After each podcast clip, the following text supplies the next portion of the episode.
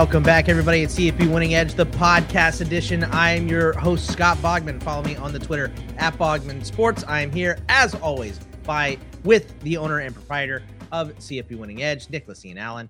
Follow him on the Twitter at CFP Winning Edge. And Xavier Triche is back. Xavier underscore Trish T R I C H E on the Twitter machine. And um, we got a lot of stuff to talk about. We got 20 bowl games on the schedule today. So we are going to go lightning round, Nick, lightning round through the bowl games. And then we're going to hit the two playoff games uh, to start. But boys, right when we fired up here, Ed Reed to the SWAC going to Bethune Cookman. So, uh, you know, I think Nick, you and I, and and I think Xavier too, we were all kind of skeptical about Deion uh, going to the SWAC, but he made it work. It was awesome, and now he's uh, got a Power Five deal at Colorado. He's getting all kinds of good transfers. So um, I kind of like this launching off uh, point for former NFL players, and I think Ed Reed's going to do a great job, at least in recruiting. I don't know at all if he could coach. We weren't sure if Deion could, but he did a great job. So, um, your thoughts on Ed Reed, Nick, going to Bethune Cookman? Well, uh, there are few people in football I respect more, I think, than than Ed Reed. Um, I agree. I mean, obviously, you know, we've ta- we talked about it before. When Deion Sanders was hired, it, it really was weird to me, uh, and it still doesn't completely sit right when a, a you know somebody gets a Division One head coaching job um, with basically zero you know, yeah, coaching experience. Uh, I know that uh, Ed Reed's been involved with the Miami program, and, and I believe he's done some of the, you know, similar stuff to what what Deion Doug did when he was involved in. he's uh, more qualified to coach than Jeff Saturday. Uh, well, that, that very well could be, um, but yeah, I mean, it, it, it's kind of exciting, and um, we've seen a little bit of this, uh, been a, a, little bit of a trend in the SWAC. Eddie George uh, has been, uh, you know, well, uh, you know, Tennessee State, I don't think is actually, they're not in the SWAC, right? They're in a different conference, but uh, in HBCU and, and, uh, um, you know, has had modest success so far. Hue Jackson, big name, and it was at Grambling in his first year. This past year didn't necessarily go well. So, the the bringing in the big names with the NFL ties has has been a little bit hit or miss so far. But when when somebody gets it right, and Deion Sanders certainly did, um, it, it, it, can have a huge huge impact. And and Ed Reed, like I said, have a, a ton of respect for him.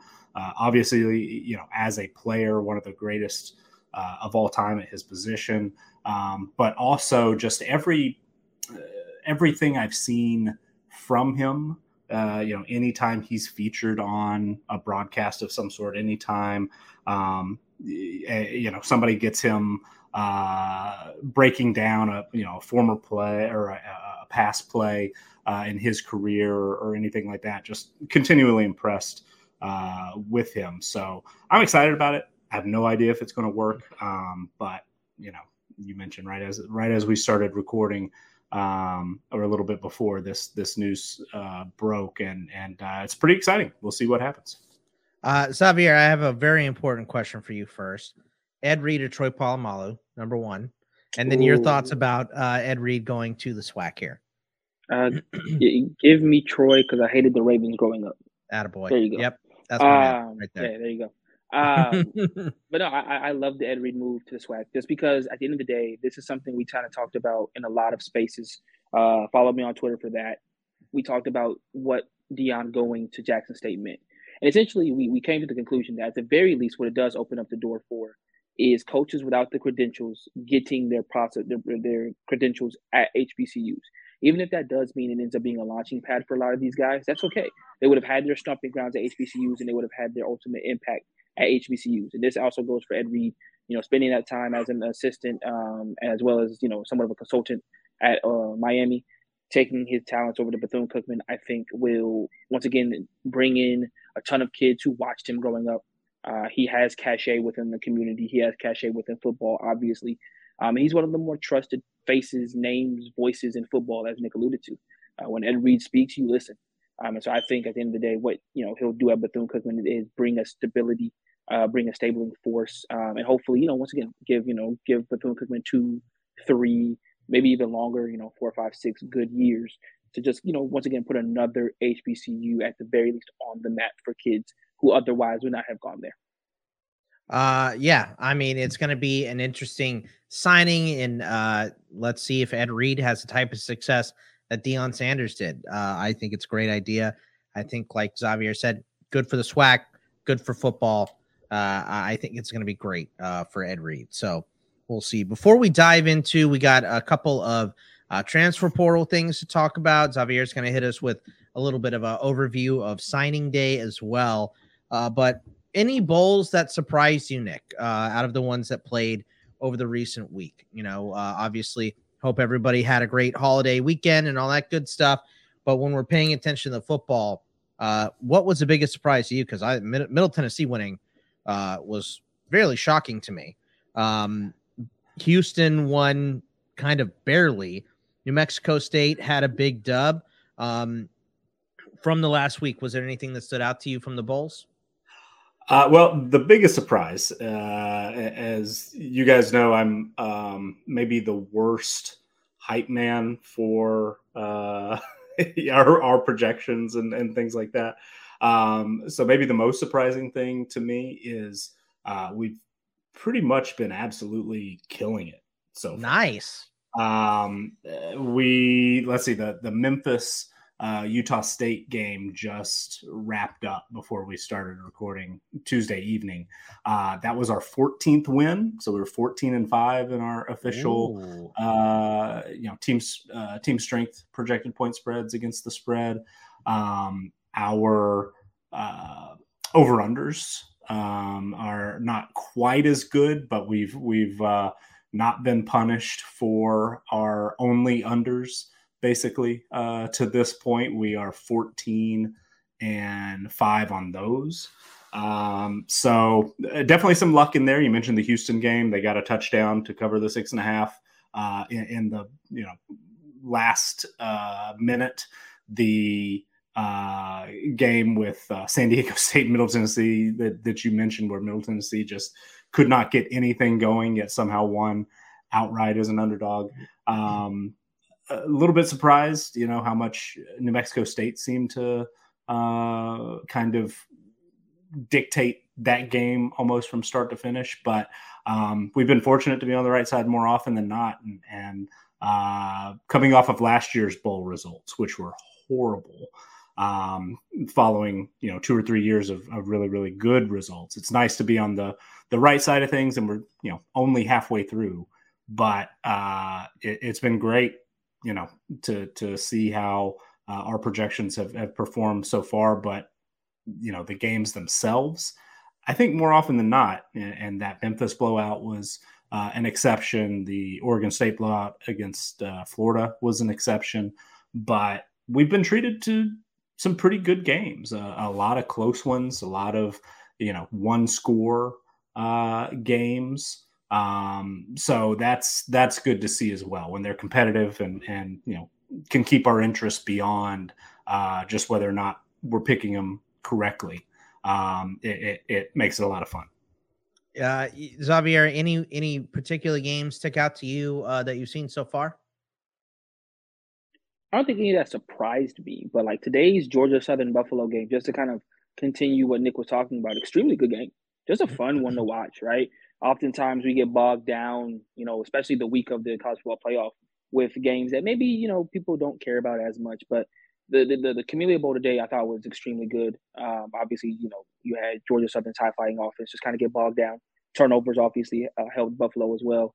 I mean, this was a really close matchup, right? And you could, and what I love most from the game today, and what I've seen from a lot of bowl games in particular this year, is the passion from both teams. But yeah, like so today's game, I just felt like the competitiveness and the passion that both teams had, all, all, and actually both fan bases actually turned out pretty well for both ball clubs as well. Uh, so I felt like that was something we haven't seen for a while, obviously due to COVID and things like that. Uh, but I was happy to see, you know, a game that between two six and six ball clubs looked like it mattered on television as well as, you know, just not from the players, but from the fans as well. Uh, all right, so let's talk about the transfer portal a little bit before we get into the game action for this week here.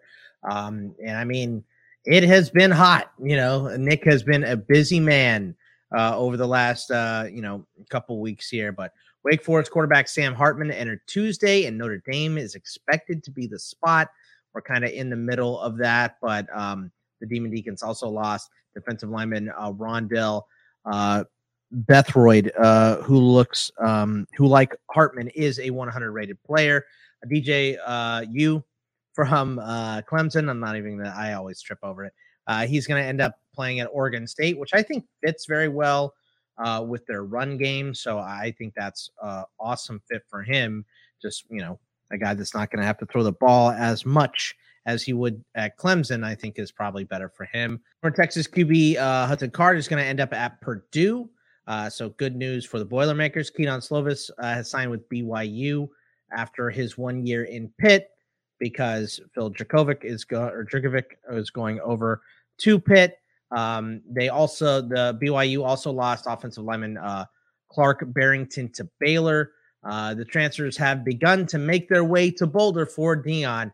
Uh, his quarterback, uh, Shedeur Sanders, his son is there. Travis Hunter also uh, going there. Jimmy Horn from USF. Uh, Traore, uh, among others.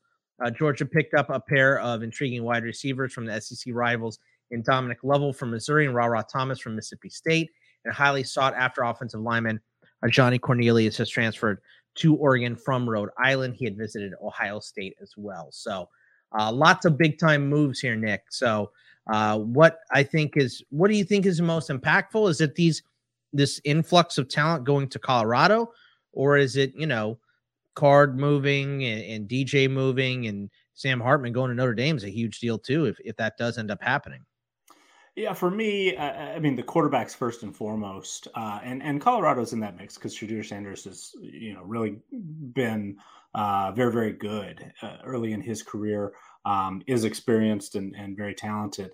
Um, but uh, you know, I think Sam Hartman uh, probably is is the number one overall available player right now. Um, even if it seems like somewhat of a formality, he's he's probably headed to Notre Dame. Nothing's official yet. Um, maybe he'll you know get an offer he can't refuse from from uh, somewhere else, but it, it's looking that way right now, and and that would be a big get uh, because Notre Dame is is uh, you know we've seen them in the playoff the you know off and on over the last few years, and Sam Hartman you know, incredibly experienced, incredibly productive. I believe he's the ACC's all-time uh, touchdown leader uh, among quarterbacks, touchdown passes. Um, so that would be a big pickup for Notre Dame. Um, uh, the the move for DJ Uiagalelei to Oregon State, I know that you know he's he certainly had some issues. He has not the last couple of years looked like um, the five star quarterback coming out of high school, the even the freshman quarterback who you know had that uh, huge huge game against Notre Dame when he had an opportunity to start. Um, nevertheless, Oregon State is a team that's you know 10 win team. They were uh, top 15 in in the polls.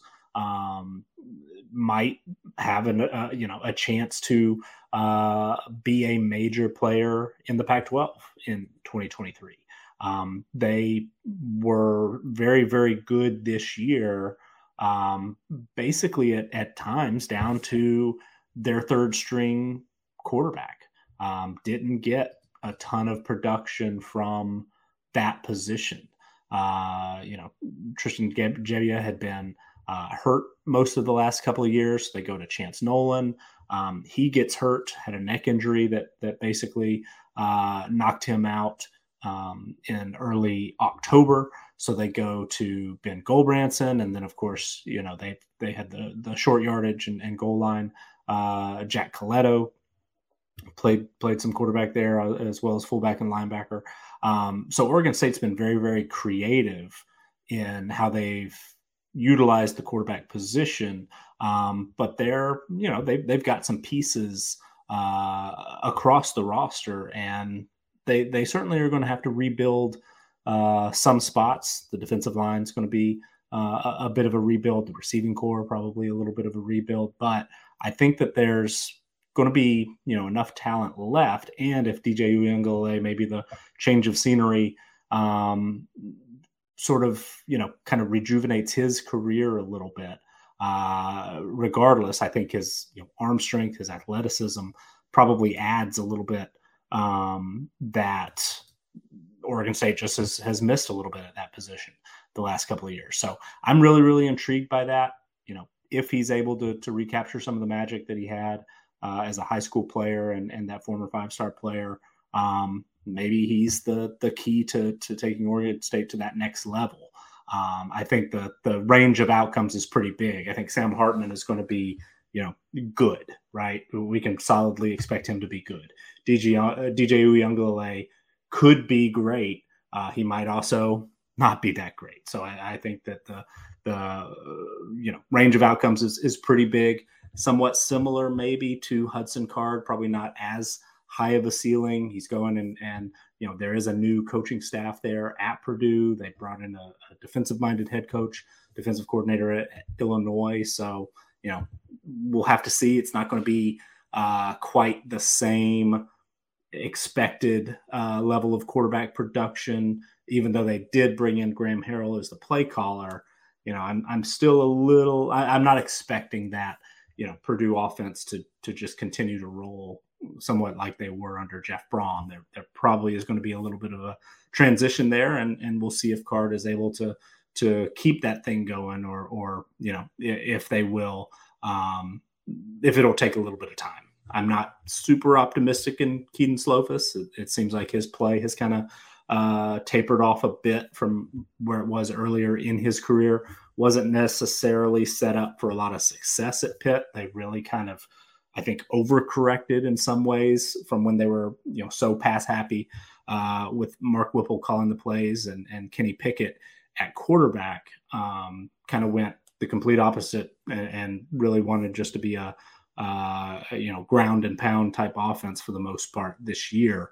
Uh, Slovis you know just didn't really get a ton of opportunity to to shine and, and didn't always look um, uh, super comfortable, and and that's sort of been a little bit of his issue the last couple of years. But um, all of those quarterbacks now things are starting to work themselves out a little bit. We're, we're getting some destinations, and that musical chairs is is sort of working itself out.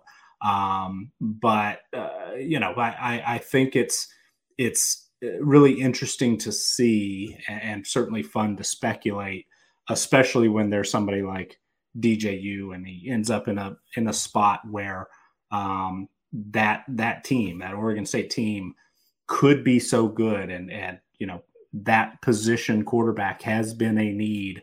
Uh, if it really clicks and all comes together, it could be a special situation. But you know the the confidence and and whether or not he's going to be the key that sort of unlocks Oregon State and makes them a you know Pac-12 title contender um, it's we haven't really seen a ton of evidence the last couple of years to to make you expect that, but it's fun to think of you know what the possibilities could be and and similar to Sam Hartman. I mean, could he be the key that gets Notre Dame back to the playoff? We'll see. Xavier, your thoughts on these transfers? There's some some big ones in here. Uh, which Absolutely. one is the most yeah. impactful? Sam Hartman. If he decides to go to Notre Dame, it's I think all bets are off at that point. I absolutely love that move for him. Um, I think it's you know with the way that Notre Dame played, especially down the stretch last year, you're looking at a team that beat the brakes off of you know a Clemson team at home. You're talking about a team that could compete with USC um, if it wasn't for such. I, I, think if it wasn't for a uh, you know a turnover late in second half, you know, they were able to get after Caleb Williams. He was having to do Houdini acts all game for them to win that ball game. So I really like what Notre Dame would have with Sam Hartman. You're talking about a guy who took care of the football, um, doesn't get enough credit as a runner um, for what he was able to do at Wake Forest. Uh, but obviously, an amazing passer, and what an upgrade that would be for them and Marcus Freeman in year two. Um, I also think that when you look at what Colorado has been able to do, it's impressive. Uh, you know, right now they're ranking third um, in transfer rankings um, for 247. That's behind, behind Florida State and Michigan. Uh, you know, Deion Sanders continues to go into the portal and bring out guys, um, and bring guys from his own school. Obviously, you know, bringing in Travis Hunter, you know, was a big one, right? You didn't want to lose that kind of talent going into something like the Pac-12. Uh, that was huge. Uh, bringing in Shedeur as your starting quarterback right away, massive for him. Is getting a guy that he knows. Obviously, it's his son, so he knows him like the back of his hand. Uh, was massive as well for them. So I like that too. when we talk about like DJ Uiagalelei going to Oregon State, I feel very Michael Penixy about it. And what I mean by that is, is it may start off slower than expected, but it might finish with a thunder. You know, I, I feel like you know Michael Penix was off of everybody's radar after week two or three this year, um, and then all of a sudden, who you know, look who look who was at the end of the year, you know, competing for a Pac-12 championship in Washington, right, and knocked off UCLA.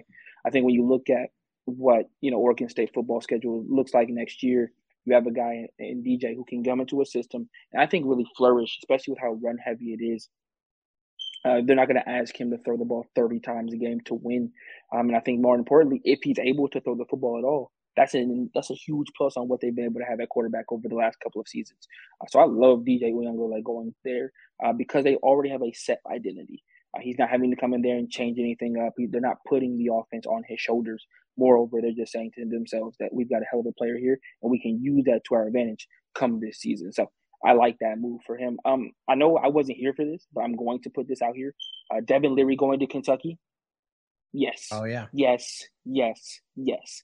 Um, I'm not saying he's going to have type, Will Levis type hype coming into the preseason, uh, preseason air quotes. Uh, but this is a kid who I think needs to be behind the team, or you know, be a little bit more of an innovative coach. I think Mark Stoops is licking his chops to the idea of what he's going to be able to do with Devin Leary behind center next year, um, especially with an offensive line that was rather young this season in the transition year that really didn't have it all together. Right, he lost guys like Darian Kinnard, and I think an offensive line that all together had played like I don't know three and a half seasons together right? So I think that'll be huge for them coming into this year. Uh, so I love Devin Leary to uh, Kentucky as well. All right. Well, look, we also had the early signing period. Yes, so Xavier, I mean, just quickly, uh, what yeah. what was going on in the signing period? Who got better, and who kind of surprised us, surprises with not getting as much as we expect. Yeah, so obviously Alabama and Georgia go want to go one and two back to back years, but we had some new people up in the top ten this year. Miami finished fourth, which was huge for them, uh, bringing in Cormani McClain, who was the number one cornerback in the class this year. Uh, he had a you know a really good you know uh, a, a really good finish to the class for Miami, especially after having the season that they did. For them to still finish with the number four class was really a surprise. Uh, another one that was up there, uh, Oregon finished really well uh, uh, flipping a couple of kids towards the end there, uh, bringing in, speaking of Uiagalelei, bringing in uh, DJ's little brother, Matayo, uh, bringing him into Oregon, which was huge. Um, so that was a massive win for them. Uh, at the quarterback posi- position, um, losing Dante Moore, but bringing in um, Austin Novosad as a guy you were able to flip at the last minute. Good job good job, uh, Dan Lanning and Oregon, um, and some teams that were able to capitalize off of great finishes. Uh, Tennessee finishing ninth, uh, Notre Dame finishing eighth, and LSU finishing seventh. Um, in this year's uh, class was also really big. Uh, in Texas, finishing third, obviously the the you know the jewel in the crown in Arch Manning, uh, but you know not you know also bringing in Cedric Baxter, the number one running back in the country out of Edgewater was a great pickup for them. Texas continues to recruit at a high level um, and hopefully they can turn that into wins. Love it, love it. Uh, yeah, like you said, uh, now it's converting time, so yep. uh, we'll see uh, if we can uh, make that happen for my Longhorns. But uh, let's go to the bowl games here, and like I said before, we have got a ton of them. We're going to start out with the Military Bowl, UCF versus Duke. The line is Duke by three and a half. We have it right in line. 62 and a half is the total um 49 is what we have it closer to. I think this line has actually moved uh, a decent amount. Uh yeah, but it's still 62 and a half. But um what do uh what do we think of the military bowl here, Nick? Well, so you you said that our projection is is right in line. We do have a, a roughly a three and a half projected point spread, but uh, we actually have UCF favored. Oh, you know, I totally missed it. You're right. Which is, uh, yeah, you know, I mean, it's it's most of ours do kind of line up. Uh, there, there, are a few where we where we have a, a little bit of a gap, but um, that one is is a little bit misleading. But yeah, we actually have UCF favored, and and uh, you, you know, you mentioned that the the totals uh, have moved. That will be the case um, if, if you missed our first couple of bowl previews we projected all the totals from the very beginning because our um, prism uh, projections, which we use for those, don't change. Uh, all of our other ones are our official projected point spreads. The the team strength ones are uh, talent edge. Um, those we do take into account injuries, transfers, you know, opt outs, all that good stuff. So um, that's why we've we've sort of done the batches, uh, made updates in those, and and uh, even though UCF is is not at full strength, I mean they are pretty active in uh, the transfer portal, losing some some guys that they relied on a little bit, especially. Uh, you know, I, I know some uh, defensive players have have uh, entered the transfer portal. Um, they're not 100% at quarterback. John Rhys Plumlee um, has been limited. He was limited uh, on December 3rd in, in the AAC championship game. So we actually still uh, don't necessarily expect him to play a full game, to, to be at full strength. Uh, nevertheless, this UCF team has been one that really, really grades out well for us. A very, very talented team. Duke is one of the most improved teams in the country. Uh, offensively, they've got a really, really solid core, and and you know have a defensive-minded head coach who uh, has got them playing really, really strong, especially against the run. They've come a long way on that side of the ball. Um, I don't have a necessarily a ton of confidence in this one, but it is a pretty big edge, and you know our, our projection has the the uh, feels like the wrong team is favored all season long. That's been a little bit of a trouble spot for us. Um, so I, I don't have a ton of confidence here, but uh, our projection is pretty clear that that UCF um, is you know the more talented team and and the better team when we look at our stats only model as well. So it's really no surprise that that our official uh, projection has the Knights uh, winning this, but uh, pretty low. I would have pretty low confidence points on this. Xavier, are you on the UCF side or the Duke side of the Military Bowl? Yeah, give me UCF. Uh, I think that right now they are the better team uh, coming into this game. I think you know outside of once again the Tulane game at the end of the year, they finished pretty strong. Uh, this is a team that underachieved, quote unquote, for UCF standards, um, going only nine and four, um, and a Duke team that I think surprised everybody in the country. Uh, I think even we brought it up on this podcast maybe a couple of weeks, uh, maybe six or seven weeks into the season. we were like, uh, "Hey, Duke at eight and four, uh, kind of surprising there." But this is a team that has struggled when they've played, uh, you know, high-powered offenses. I mean, they struggled against North Carolina. They haven't been able to really stop anybody, and that's my biggest concern with them. Um, is when they do win, it's it, typically in shootout fashion. Um, and I'm just not sure that they're going to be able to run with UCF for four quarters um, if that's what they so choose to do on Saturday. Or sorry, Saturday, I keep saying Saturday because it's you know typical college football. But yeah, uh, if that's next what Wednesday. Do, yeah, next Wednesday. Yeah, my bad. uh, yeah, no worries. We are obviously uh, used to games happening on Saturdays. It was it was uh, really weird when the NFL was all on Saturday. Yeah, that uh, threw me off Christmas so Eve. bad. Yeah, threw my whole week off to be honest with you. So um, just very strange. This does not feel like uh, Tuesday, but we go over to the Liberty Bowl Arkansas is the favorite here over Kansas by two and a half points. We have it by a little bit more than that. 68 and a half is a total. We are under that. Hashtag team under. Um, Nick, what do we think unders about only. Yeah, unders only. Yeah, hashtag unders only. Uh, Arkansas versus Kansas. Because this, look, Kansas is a fun team, but Arkansas is an SEC team. So uh, I don't see this going favorably for the Jayhawks. Yeah, I mean, Kansas has, has been a, a, lot of fun to watch, and one of the great stories uh, in college football. It's interesting how two six and six teams, right, are are uh, sort of the uh, have kind of uh, uh, an opposite feel because Kansas, it's it's this huge achievement from where they were to just get to bowl eligibility. Arkansas, you know, at, at certain points the last couple of years looked like they might have you know a top 10 ceiling.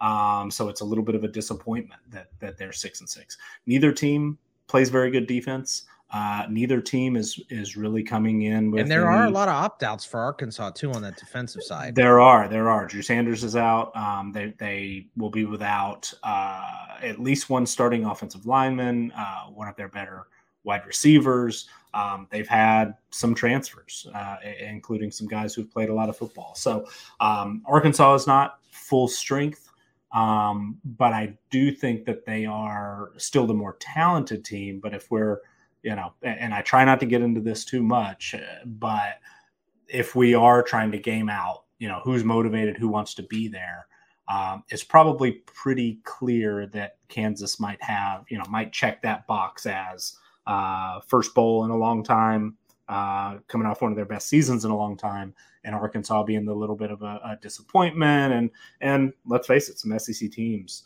uh, struggle to um, show up in, in some of these lower ball, uh, you know, lower bowl games, especially one like Arkansas that's had uh, a bit of roster turnover already that said, you know, KJ Jefferson, I, I really like to watch him play. Um, Raheim Sanders is, is, you know, one of my favorite running backs uh, in college football. And those two should have an opportunity to put up some points against a uh, Kansas defense that, that, you know, struggles. They're 117th in defensive team performance overall, 107th against the pass, 110th against the run. Um, but the Kansas offense actually grades out better than than Arkansas's offense. So uh, is Jalon Daniels closer to 100 percent? Um, this Kansas roster is a little bit closer to 100%. Um, not as many transfers. I'm not sure of any actual opt out. So um, we shall see. Again, not a ton of confidence. Uh, but Arkansas, I do think, is the more talented team. So I don't hate it that we have uh, Arkansas favored to win and cover. Um, but I, I, again, not a ton of confidence in that one either. Xavier, you on the Arkansas or the Kansas side in this game? I think I'm gonna go Kansas here. I think that that's gonna be the hungrier team. Uh, you look at a team that, once again, like you said, the narratives are completely different coming into this game. I don't think most people would have expected Kansas to be six and six to start the year off, versus I think a lot of people would have expected Arkansas to be eight and four minimum.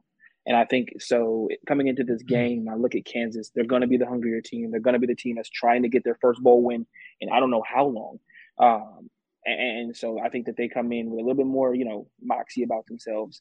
Where on the Arkansas side, it's really going to be how KJ Jefferson decides to play. Uh, he has had times this year where he looks unstoppable. He's also had times where he looks completely out of sorts. Right, the Texas A&M game in particular, after the fumble at the goal line, he just wasn't there anymore. Um, and other games where he's actually absolutely looked like you know the best quarterback on the field. If we get KJ Jefferson, if we get good Jefferson, we're in, you know Arkansas can play with anybody. And we've seen that in the past. If we get bad Jefferson, I think Kansas will win this game by more than two, more than a touchdown, to be perfectly honest with you. Uh, but I'm going to go with Kansas for all the things that Nick talked about, the opt outs. Uh, SEC teams in lower bowls have a tough time playing up. You know, to their opponents, uh, they're always a little bit of the, you know, uh, we're not supposed to be here kind of guys, which is which sucks to see, but it's also like I I kind of understand it. Uh, you you play all year in the biggest conference in America just to end up playing, you know, Kansas in a bowl game. So I kind of understand it to a certain extent. Um, but maybe these guys that you said they're going to be playing uh, in place of the opt outs and in place of the guys going to the draft have more to play for, right? This Still SEC players too. Yeah, you know, it's their opportunity to make a mark and it's their opportunity to, you know, have a, you know, uh, essentially do a process right here, almost like an interview process. Like, hey, here we go. This is what I'm going to look like next year for you, Sam Pittman, or this is what I'm not going to look like for you here, Sam Pittman. I'm going to have to enter the transfer portal out of this game because you don't want me here anymore. You know, it, it, it, can, it can go either direction. So I'm going to go with Kansas here. I think they're going to have a little bit more of a cohesive unit um, on, on, on Wednesday. So I'm going to go with the Jayhawks. Matter of fact, uh, Nick, can you tell me when the last time that they won a, bowl game? I don't know the last time they won. I think the last time they went was 2009, if I'm not right. mistaken. Yeah, I I uh, I will look that up.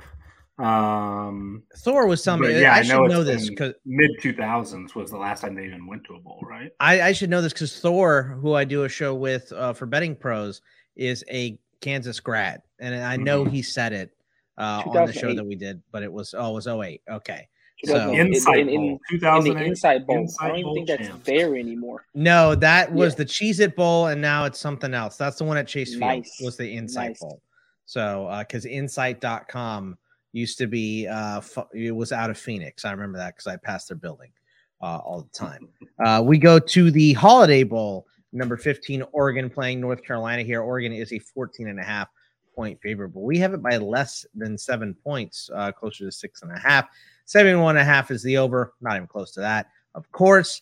But uh, Nick, who do you like in the Holiday Bowl. I mean, that 70 number, we're not getting close. Did we No. get to 70 at all this year? We did actually. Our, it's it's weird how uh, in, late in the season the numbers just shrunk and shrunk and shrunk, and I'm not exactly sure why. I mean, the process wasn't much different throughout the season is as what we had early in the year and, and mid year when we were getting some of those uh, higher totals, uh, and there were a, a handful in the 70s, but but for whatever reason in November uh, and, and certainly in the bowl games, um, we we're not coming anywhere close to even the 60s. I think our highest projected point spread is is this one at 59.3, and then the next one is like 56. So uh, it's it's a little weird. I don't know exactly why, but it's it, so far, knock on wood, it, it hasn't uh, hurt us. It's actually been quite good. So we'll see. Um, but this this one is weird because um, we do account for injuries, we do account for opt outs best we can, but there is still a piece of our um, projection model that is you know the team performance. That's why I mention it uh, every every preview and and every uh, matchup for the most part.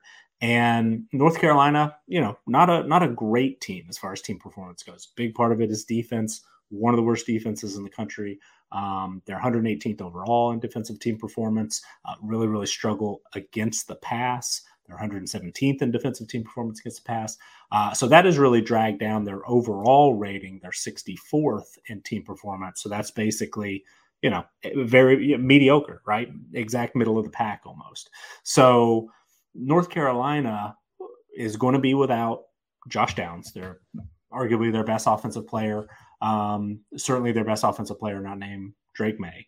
Uh, they have been dealing with injuries on the defensive line all year, might be without multiple starters up front. Uh, I'm not even sure if they're going to have enough defensive backs to play. I mean, uh, Tony Grimes, the former five-star corner uh, starter there, has transferred to Texas A&M.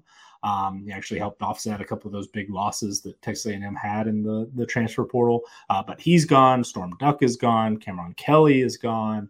Um, and you know there are some others as well. We're probably going to see multiple true freshmen, uh, if not start, play a lot of of uh, uh, snaps in you know the the bowl game against a very very good Oregon offense. Uh, Bo Nix is playing sounds like he's coming back for next year. That's great. Uh, and, and, that Oregon offense is going to be probably at, at full strength. Um, there, you know, are a couple of offensive linemen who uh, are lined up to to head to, to some of those postseason All Star games, but I haven't heard of any opt outs. Stephen Jones has been in and out of the lineup a little bit. Alex Forsyth has been in and out of the lineup a little bit, but I, I do believe that uh, they are you know, probably trending towards healthy enough, and and that Oregon unit is number two in our O line performance ratings. So you take that offense against a North Carolina defense that's been so bad, and then is going to be without some of its best players uh, up front and on the back end of, of the defense, and it doesn't look good. And you know, our projection just couldn't get there because we do see North Carolina still as a talented team. We do see them as a uh, at least you know mediocre type team. Uh, Oregon is not necessarily elite. They're 11th in our power rankings. They're 24th in overall team performance. Have struggled a little bit on defense and and are going to be without uh, some big time players as well. Noah Sewell, Christian Gonzalez, both those guys are early entries into the NFL draft and won't play. DJ Johnson won't play as well, uh, a, a starting linebacker.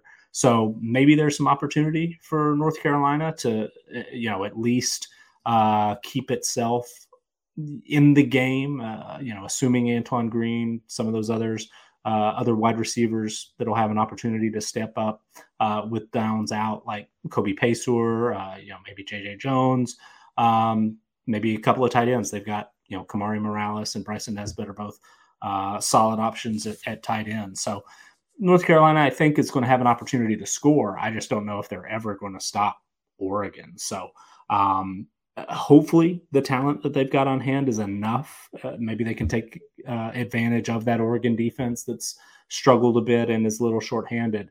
um, 14 and a half is is a lot of points. Um, so we cross our fingers and, and hope North Carolina can keep it within two touchdowns. But um, it would not surprise me at all if this is one of those where Oregon just puts up a big, big number and North Carolina just can't score enough to, to keep up. Xavier, what do you think of the Holiday Bowl here? You got uh, Oregon in this one? Yeah, and it's because they have balance. I, I think the problem with North Carolina is they just every time I watch them play, I feel like they're always on go and they can never slow it down when necessary. Whereas Oregon, I've watched them have the ability to not only run with the horses, but have been able to slow it down and put together a six, seven, eight play drive as well to, to you know to add to what they're doing. Right. Um, I also couldn't agree more with what we're talking about with Bo Nix being back. That's huge for them. Uh, I think that they have been able to show you all season long that with Bo Nix they can go, um, and when they're able to do so, it definitely, uh, you know, it definitely is a, is a benefit for them. On the flip side, with Carolina, they just haven't been able to stop anybody. They just don't play defense. They they're a team that would rather go with the horses and you know attempt, you know, and hope that you run out of steam, you know, or you make your own mistakes versus you know their football. You know, when, when you're looking at their defense actually creating any stops, and I don't think Oregon's going to be a team that beats itself with a senior leading quarterback, you know, at the helm. And that's my biggest thing with Oregon. I just feel like they have the pieces that, that you know they, they need to win this game outright. You know, you look at and then you look at North Carolina's last like three games. They lose one to NC State, a game they probably should not have lost in overtime. They lost to Georgia Tech. They lost to Clemson. They're coming into this game realistically, probably in you know some of the some of the worst form of any team coming into their respective bowl games, losing three straight, uh, two of which to teams that they probably had no business losing to um, in, in NC State and especially Georgia Tech, right? Um, especially with NC State with a backup quarterback, even though, you know, it is the second coming of a Finley. It's Ben Finley, not Ryan Finley. So I, I think that North Carolina loses this game. Give me Oregon. I feel like they're the better team. Not only that, I think that having Bo Nix is going to be a huge key um, in this game and, and not having Josh Downs for North Carolina team that's used him so much this year is going to be a huge detriment to that offense. That's going to be that's going to need to be excellent for them to win this ball game. Uh, we go to the Texas Bowl here, and it's Ole Miss versus Texas Tech. Ole Miss is a three and a half point favorite. We're closer to a six point favorite for the Rebs. 69 and a half is a total. We are under that, closer to 54. Nick, uh, Texas Tech versus Ole Miss. I know Texas Tech has some hope, but I don't have much for them. So I think Ole Miss should smack them. Uh, yeah, I, I, think I agree. And you know, our projection sees a little bit of of uh, daylight. We have Ole Miss favored by uh, more than six. Um, Texas Tech is actually the the team that has more of the injuries, more of the opt outs, and even if they were at full strength, uh, Ole Miss would be the more talented team. You know, the top twenty five team on the field. I mean, they're 15th in roster strength. They're 22nd in team performance overall. Top 20 offense, great, great rushing offense, top five in the country. Quinshon Judkins is, has really emerged as one of the better running backs in college football, even if Zach Evans doesn't play, which I haven't seen a report that he's opted out. Wouldn't surprise me if he does. Um, but Judkins has you know, basically been uh, their number one guy all year anyway. So, um, uh, yeah, I think Ole Miss is, is the better team here. Uh, I, I I think Ole Miss should be favored by more than three and a half, unless there's something that that I've just missed. There's some information out there that I haven't gotten that that somebody else did. Um, I'm I'm not sure why Ole Miss isn't favored by closer to a touchdown. Xavier, are you uh, in the same boat with us here? Where uh, looks like this is going to be an Ole Miss boat race here. Yeah, I don't see why not. You know, Ole Miss is a team that you, you look at it and all the stick that I've given Ole Miss this year, the one thing they have been is rather consistent, right? This is a run first team. This is a team that wants to put the ball in its running back's hands. Uh, you know, asks Jaxson Dart to do, you know, some things in the passing game, but it's not asking him to be an elite talent by any means, right? And, and that consistency and leans on a defense that isn't bad, right? That they have obviously had their games where they weren't great, but they're rather consistent. Uh, you know, they keep the ball in front of them, force you to drive the length of the field. Uh, the only time that they haven't done that was against LSU. They even did that against Alabama um, and Mississippi State, the two losses. So you know, uh, you know, the only two games that they didn't do that, excuse me, were in LSU and um, Arkansas, where they kind of just let the game get away from them. And that's what I was talking about earlier with KJ Jefferson. They could literally be anybody. Uh, but with Ole Miss, I don't understand why they're not favored more. That was always that was like extremely shocking to me when I saw that number because you just don't think Texas Tech can compete with them for four quarters. Um, maybe I, I, is there any chance that they're giving like a home field advantage type swings? Uh, I don't think so. Maybe I don't think that. So. Maybe that's I, part I, of it. I. Understand, I, I understand that it's. I'm sure there's something built in for travel, for sure. Yeah. So I mean, maybe they're giving in like a quarter of a point or half a point for that. I'm. I just you know I don't I don't really have a full answer as to why you would look at what Ole Miss has done this year. And I understand that they're not coming in with a ton of confidence, but what they've done this year, and go Texas Tech has their number. I just couldn't. I just don't have confidence with that. Let's go over to Thursday, the 29th, where we have the we start with the Pinstripe Bowl, Minnesota versus Syracuse. Minnesota is a nine and a half point favorite. We have it closer to uh, Minnesota by six, 42 and a half is the total. We're pretty close to that, closer than we've been on uh, any of them because the total so low, but we are lower than the low total, of course. Here, uh, Nick, this is an interesting game, of course. Uh, I would expect a lot of running, but Sean Tucker did opt out. So this probably needs to be, uh, you know, a Mo Ibrahim show for Minnesota. And uh, I don't know, Sean Tucker is just an such an enormous loss for uh, Syracuse. I don't know if that's something they can get over in this game. So this is going to be a nice tight one, don't you think? I think it certainly could be, and you know, being uh, Minnesota right now being such a run-heavy team, uh, do have some thoughts as sort of how they're playing the transfer portal early on here.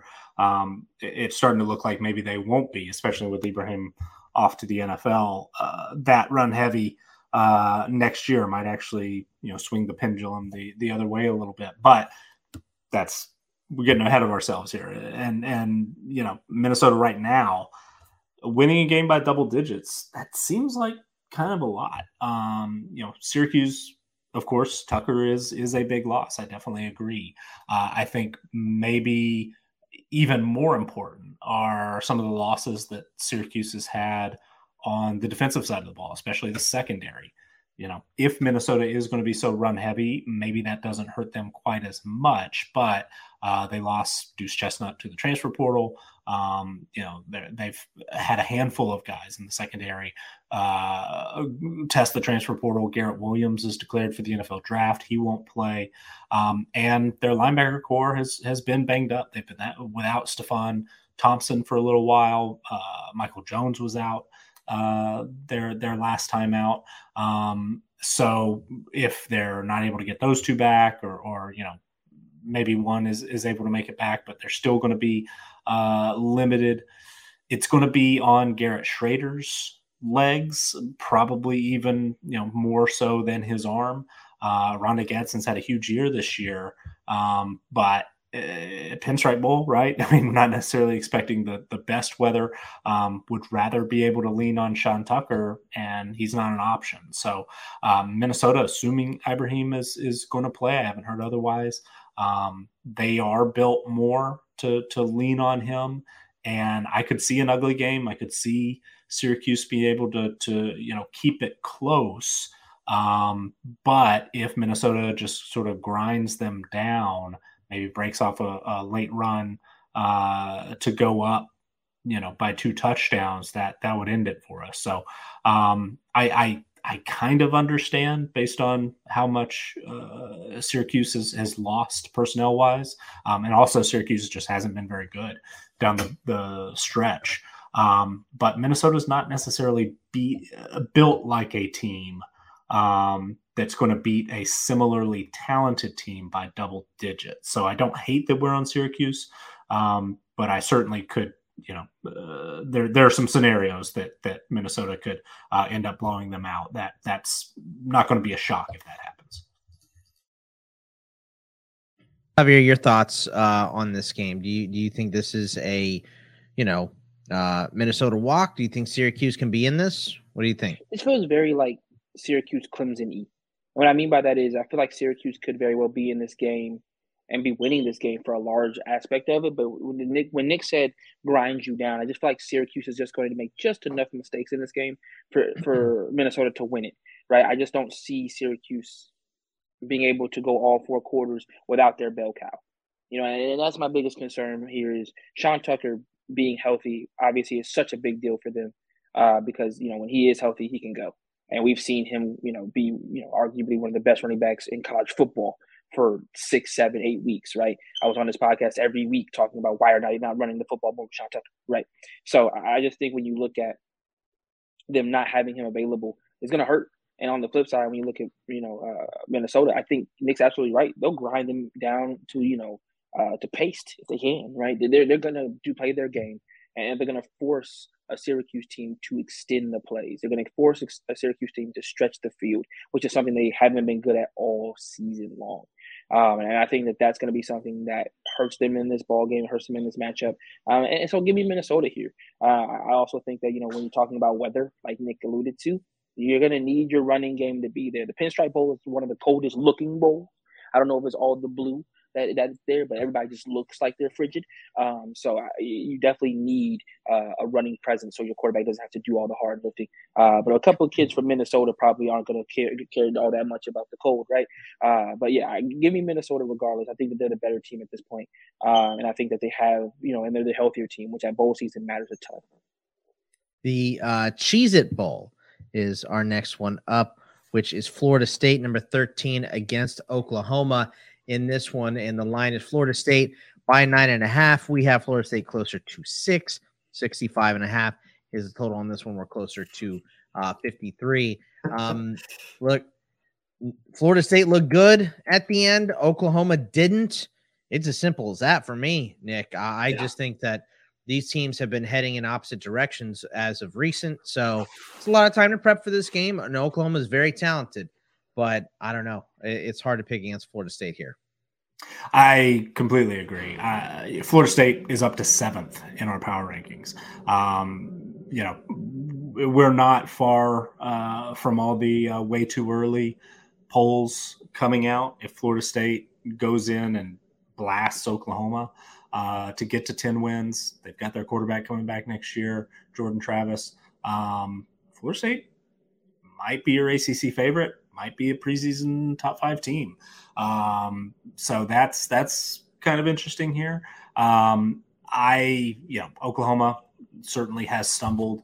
Uh, Florida State has been one of the hottest and, and best teams in the back half of the season. So I have very, very little confidence that Oklahoma is going to be able to cover. My only hope, I guess, it, it, you know, if we're rooting for it, uh, is that bowl games are weird. And so, you know, maybe maybe Florida State just doesn't come out ready to play. Maybe Oklahoma uh, gets a little bit of a, a, refresh, restart with with bowl practices. But yeah, this this game for a variety of reasons uh, looks like Florida State is is um, uh, primed to blow out Oklahoma, basically. Xavier, you agree with that? Yeah, yeah, yeah, I am. Uh, but yeah, you know, this this this rem- reminds me very much. Was it last year? Florida team, uh, second time again. I think blew out Oklahoma. I think it was. This was the year that Nick was talking about the Oklahoma defense, like raving about them. Like I can't remember exactly. couple of years ago. Couple okay, this was a couple years. Yes, and they absolutely obliterated that same Oklahoma team. Right. Um, I just feel like Nick, unless your second half of what you said happens, this is going to be a route you know, unless it is just a weird bowl game and you just see Florida State capitulate, which I will say Florida State does play down. So I'm not, I wouldn't be too surprised to watch them play down to an Oklahoma team that they're just flat out better than. But they do play down because they definitely played down to Florida um, in that last game of the year, uh, making that game extremely closer at the end, being 42 35 victors. Um, so I will say that. Um, but Florida State's just a more talented team. They're the better playing team right now. And I don't even think and remind me, I don't think Dillon Gabriel was playing in this ball game. Is he? I believe so. I haven't. Okay. I haven't seen anything. I've, I've heard. I've, I heard some things on Oklahoma Twitter today that you know that was it time to start the uh, the, the next era of Oklahoma quarterback. So that's all I saw.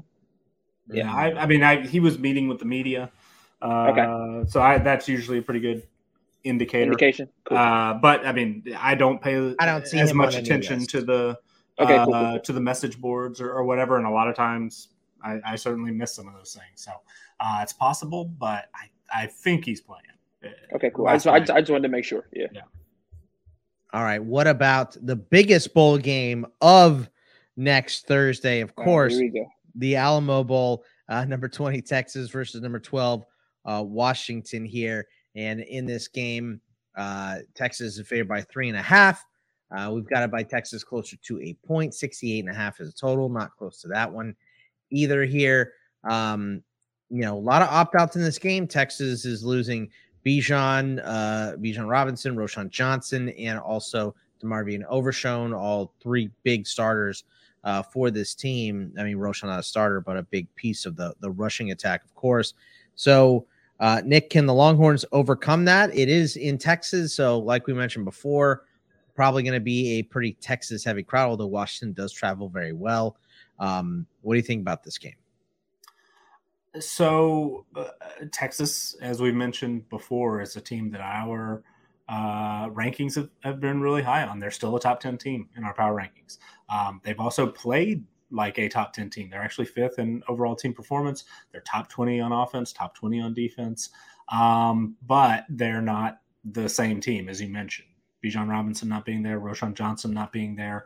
Um, there is a little bit of a, you know, looking ahead to 2023 for Texas, and, and the future certainly looks bright. But, um, uh, you know, Washington seems to be uh, a little more, uh, you know, closer to full strength. Um, I haven't heard of any opt outs. I know they've had uh, some injuries in the secondary and in the back half of the season, but um, otherwise they're they're you know pretty healthy. They they've got some guys headed to the NFL draft and to the All Star games, but I, unless I missed it, um, don't don't necessarily see any opt outs. And and you know Washington is a team that uh, is really really excited. One, you know, big big bounce back year for Washington.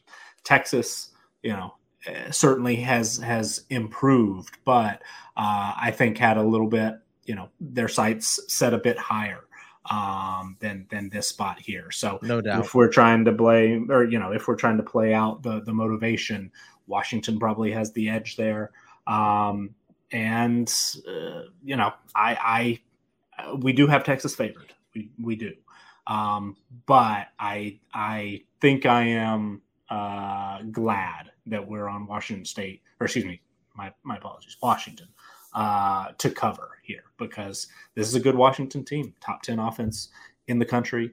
Uh, and unless we see, uh, and it's certainly possible because he's very, very, you know, incredibly talented and has a lot of talent to work with, unless we see Quinn Ewers take a step forward from what we saw sort of in, in the back half of the year, uh, he and, and Xavier Worthy and, and that passing attack sort of come out um, with a new look uh, and playing at a higher level, sort of to, to you know compensate for uh, the loss of, of talent and production that they'll have in the, the rushing uh, attack. Um, you know, I, I, think that this Washington defense, which has been a uh, sore spot, you know, the pass defense, especially 121st in defensive team performance against the pass. Um, but unless Texas sort of is able to uh, really, um, uh, you know, dominate that area of the game, um, I, I, think Washington's going to be able to hang around, and, and this might be uh, a last second, excuse me, last second field goal, uh, one way or the other type game. Uh, all right, so we got one wrong answer. So uh, Xavier, uh, what do you think about the Alamo Bowl? Who's winning? Sorry, I had to laugh at that one. That was good. Mm-hmm. Um, Washington. I'm Come sorry. On. All right. Yeah, next bowl. See, at least I said Texas was favored.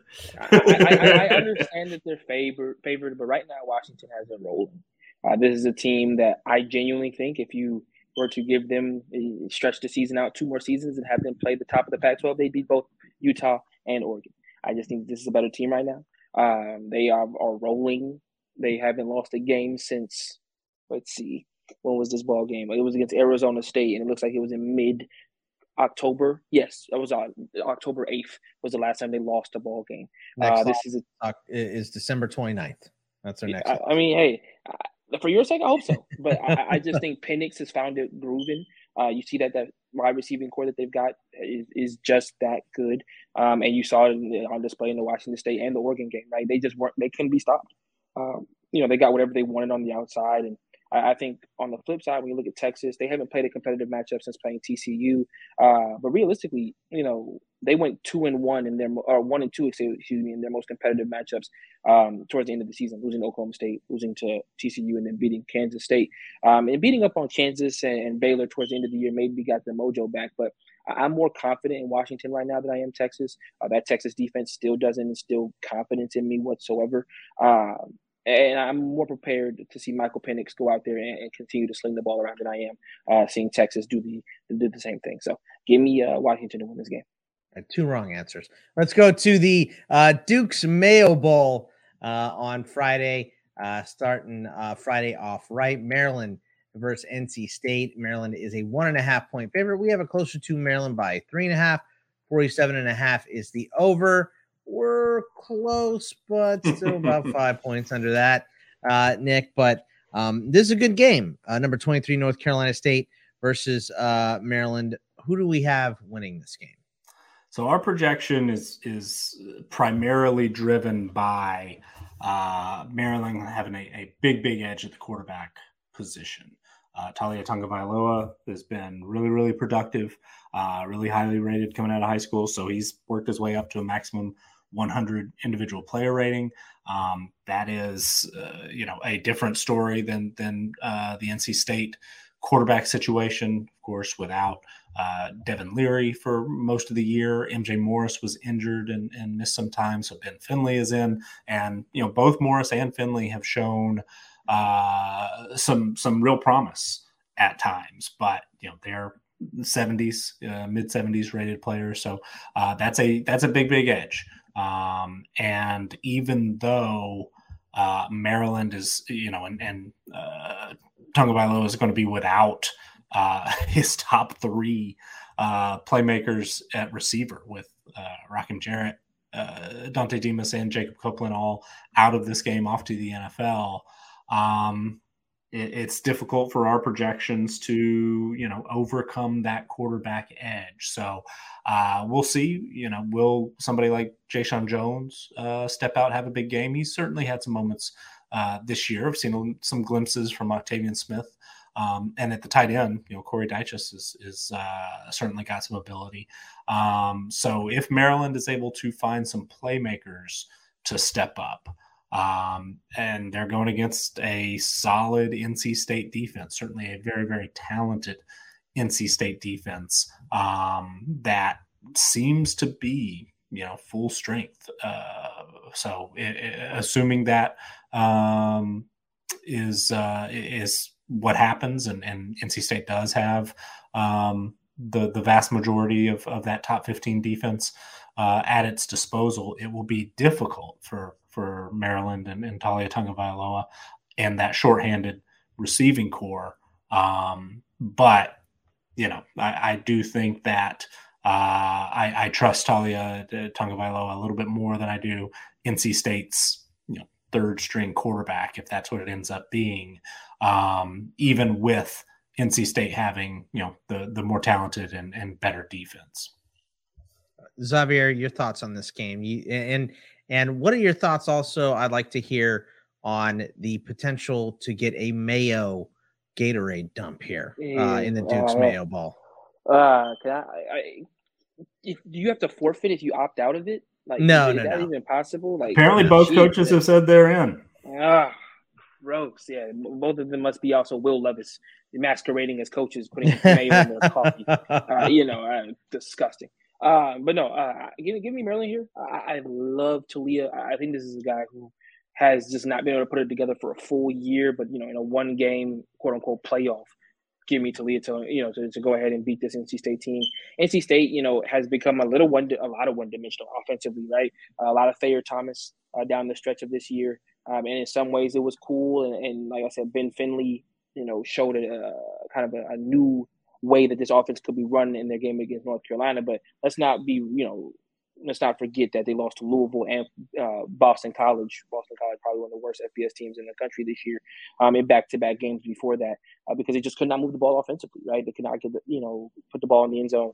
Uh, you know, and I think that that's going to be a big struggle for them in this game. I just don't think they have the horses to go ahead and run in this game. Now, get me wrong, if the, the, the you know the narrative of Ben Finley continues to go, you know, they might have their next quarterback in I think a lot of NC State fans would be able to put on the same Finley jersey they had two years ago. So I, I think they'd be, you know, happy about that. But I, I don't think that they're able to win this ball game. Um, you know, Taulia has, by all stretch of the imagination, been excellent at Maryland, um, as opposed to you know just in the big games, right? You know, you look at their losses this year: Michigan, Penn State, Ohio State, Wisconsin and the one real blip was against Purdue, but Purdue obviously went to the Big Ten championship game. So, you know, the, the, they've been able to compete when they are playing people of their level and their caliber, their caliber, excuse me. And I think that that's going to be in this game. You're you're going to see that once again that Maryland's able to play with you know people who are in, in and around their level of uh, talent. All right, let's go over to the next game up. Pitt versus UCLA in the Sun Bowl here, number 18 UCLA the line here is the Bruins by five and a half. We have it closer to six. 57 and a half is the over in this game. We're real close on this. We got it at 55, but just under here. The big question, Nick, is who is playing quarterback for Pitt? Uh, you know, uh, we had Slovis transferred, you backup transfer, Nick Patti, Yarnell is, is sick. So who is playing for Pitt, I mean, maybe Yarnell makes it back for this game. It just, uh, I mean, how do you not favor UCLA in this one?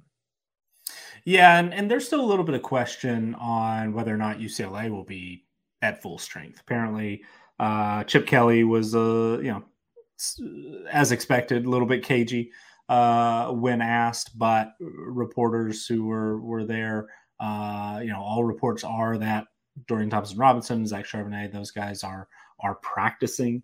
Um, so it, it, points to they'll they'll probably play. Nick Patti was on top of the quarterback depth chart uh, that Pitt released this week. Um, sounds like Yarnell might be able to play a little bit, but it's probably going to be Patti uh, under center to start. Israel Abin- uh, Abanikanda is going to be out. He's already declared for the NFL draft and is not going to play in this game. So that, you know, will hurt Pitt a little bit, especially as we talked about, you know, earlier when we were discussing Slovis. They have been so run heavy and um, they've performed, you know, relatively well. The the efficiency numbers aren't spectacular, but um, Abanikanda had a, a huge year. Uh, and with the the you know quarterback situation a little bit up in the air, it, it would have been nice probably to be able to lean on him a little bit. But uh, we'll get to see Rodney Hammond, and and uh, he was expected to share carries early this season before getting hurt, and and then you know having to kind of go and uh, basically you know securing that job and, and performing as well as he did. Uh, Pitt is also going to be pretty short-handed on the defensive line. Um, they will be without Calijah Kancey, uh, who is injured. They will be without Deslin Alexandre, who's been um, who has opted out for the NFL draft. They also lost uh, a couple of guys to the transfer portal.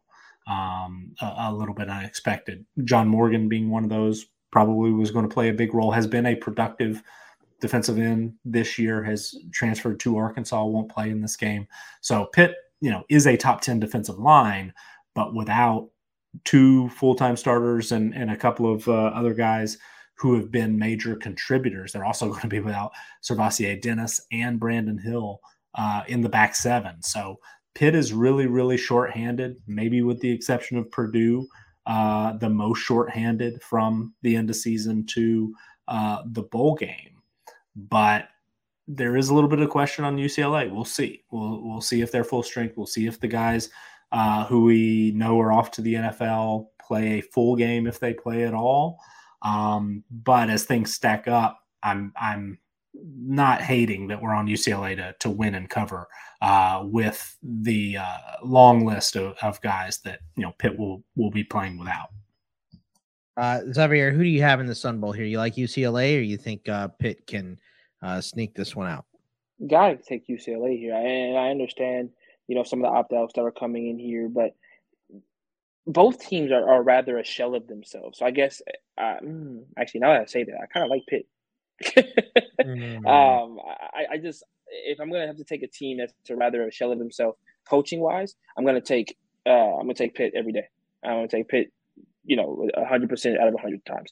I don't. Uh, that's no shade to Chip Kelly at all. I just I've loved Pitt's coach for a very long time, and I think that he does an amazing job with the talent that he's able to bring in year in and year out. So give me Pitt to win this game. Um, I understand that UCLA ha- has the better record and obviously has looked the better team at times this year, but down the stretch, they kind of concerned me with the lack of defense that they were able to play. Now, granted, I know that was against USC, right? Uh, but also against Arizona. You know, they, they gave up 34 points. Jayden de Laura kind of did what he wanted to do on that night. Uh, you know, he was 22 or 28, 315, two touchdowns, no real resistance. Um, and that defense t- down the stretch of the year just kind of you know, let go of the rope, uh, to use a coach speak, right? Uh, you know, even in the game against Cal, and every year we talk about Cal having no offense. They gave up 28 points to Cal, four touchdowns to Jack Plummer. Like this is just not a defense that has figured itself out. Um, and like I said, you know, really begin to show the cracks in its armor uh, down the stretch of the year. So give me Pitt in this matchup, um, as I think that they're coming in a little bit better. Um, you know, I feel like once UCLA lost the opportunity to win the Pac-12, they kind of just said, we're done uh, with the year. That's kind of the attitude I got from around the, the, the team. Uh, once that once that was kind of out of the window, they were like, okay, we're, we're kind of done here. Uh, where I feel like a Pitt team kind of rallied uh, after you know two hard losses to you know Louisville and UNC, were able to beat Syracuse, beat Virginia, beat the Duke team that we just talked about, and beat the doors off of a Miami team uh, that obviously playing bad, but it's still extremely talented. So uh, give me Pittsburgh to win this ball game. Uh, going over to the Gator Bowl or the opt out bowl, as I like to call it, number 19 South Carolina versus number 21 uh, Notre Dame in this game. Uh, Notre Dame is a two and a half point favorite. We have it closer to four and a half. 51 and a half is a total. We're real close to this one, too, but just slightly under. Uh, Nick, a lot of transfers on both sides, a lot of opt outs on both sides in this game. So, a lot of moving pieces here. It's kind of hard uh, to nail it down. Spencer Rattler finished off the, the year very well uh, for South Carolina, much to my chagrin. But um, how do you see this game playing out? Uh, well, so on the positive side, uh, it looks like Notre Dame is going to get Tyler Buchner back. Um, sounds like he's expected to start, has been out since uh, what September uh, 17th, right? He, he, got hurt in the Marshall game uh, on September 10th and, and hasn't played since. So uh, that is a bonus. Um, certainly, you know, for Buchner getting uh, these bowl practices and, and the ability to, to start, sounds like he's going to be in a quarterback competition with Sam Hartman pretty soon. So um, will be big for him, would be big for Notre Dame. Uh, we do you know, have I wouldn't be surprised if Steve and Angeli is going to get a little bit of playing time as well. We didn't uh, give Buchner sort of full strength in our projection, if if that makes sense. If you look at our FBS team profiles, you'll notice that that we do have uh, Angeli also kind of listed as a co-starter there. Um, nevertheless, Notre Dame, you know, we have expected to win and, and cover. Um, they will be uh, not at you know full strength. Michael Mayer is not going to play. Uh, Isaiah Foskey is not going to play. Two All American uh, caliber players being out is is certainly a big deal. But I feel like Notre Dame is is closer to full strength and has more depth. Um, South Carolina has had you know some injuries, but more so uh, they've they've had some defections in in the transfer portal. So um, they, you know, may not be without as many sort of opt outs. Even though Zacch Pickens is not going to play uh, on the interior defensive line, Josh Vann has had uh, an injury that's going to have him out. But I, I really feel like South Carolina's depth has taken a hit. Uh, plus, they lost some really talented guys. Marshawn Lloyd is in the transfer portal, right? Uh, both of their um, talented tight ends, Jaheim Bell and Austin Stogner, have already transferred out to Florida State and Oklahoma, respectively. Um, they're a little bit, you know, shorthanded in the secondary. Cam Smith is is off to the NFL draft. Darius Rush, uh, Devonni Reed has had an injury and, and is also off. Um, so I, I, think that even though Notre Dame has got maybe a, couple of the higher profile opt outs, um, getting Buchner back and having just a little bit more depth, I, I kind of like uh, our Notre Dame projection. I, I, you know, South Carolina absolutely could show up, and and you know, Notre Dame is is far from perfect, but um, I, I think I'd rather be uh, on the Irish to to cover this one, and, and fortunately, we are. Xavier, uh, what do you think? You think South Carolina's got a, a chance, or you going? I love, I love the way, like, and I said this earlier. I love the way the Notre Dame de- defense played down the stretch. Now, granted, I know they gave up 38 points to USC, but they had Caleb Williams off of, you know, he wasn't comfortable all night. Um, you know, and I felt like if they had just had a better offensive uh, showing, they would have easily, you know, either won that game or, or brought that game into the fourth quarter.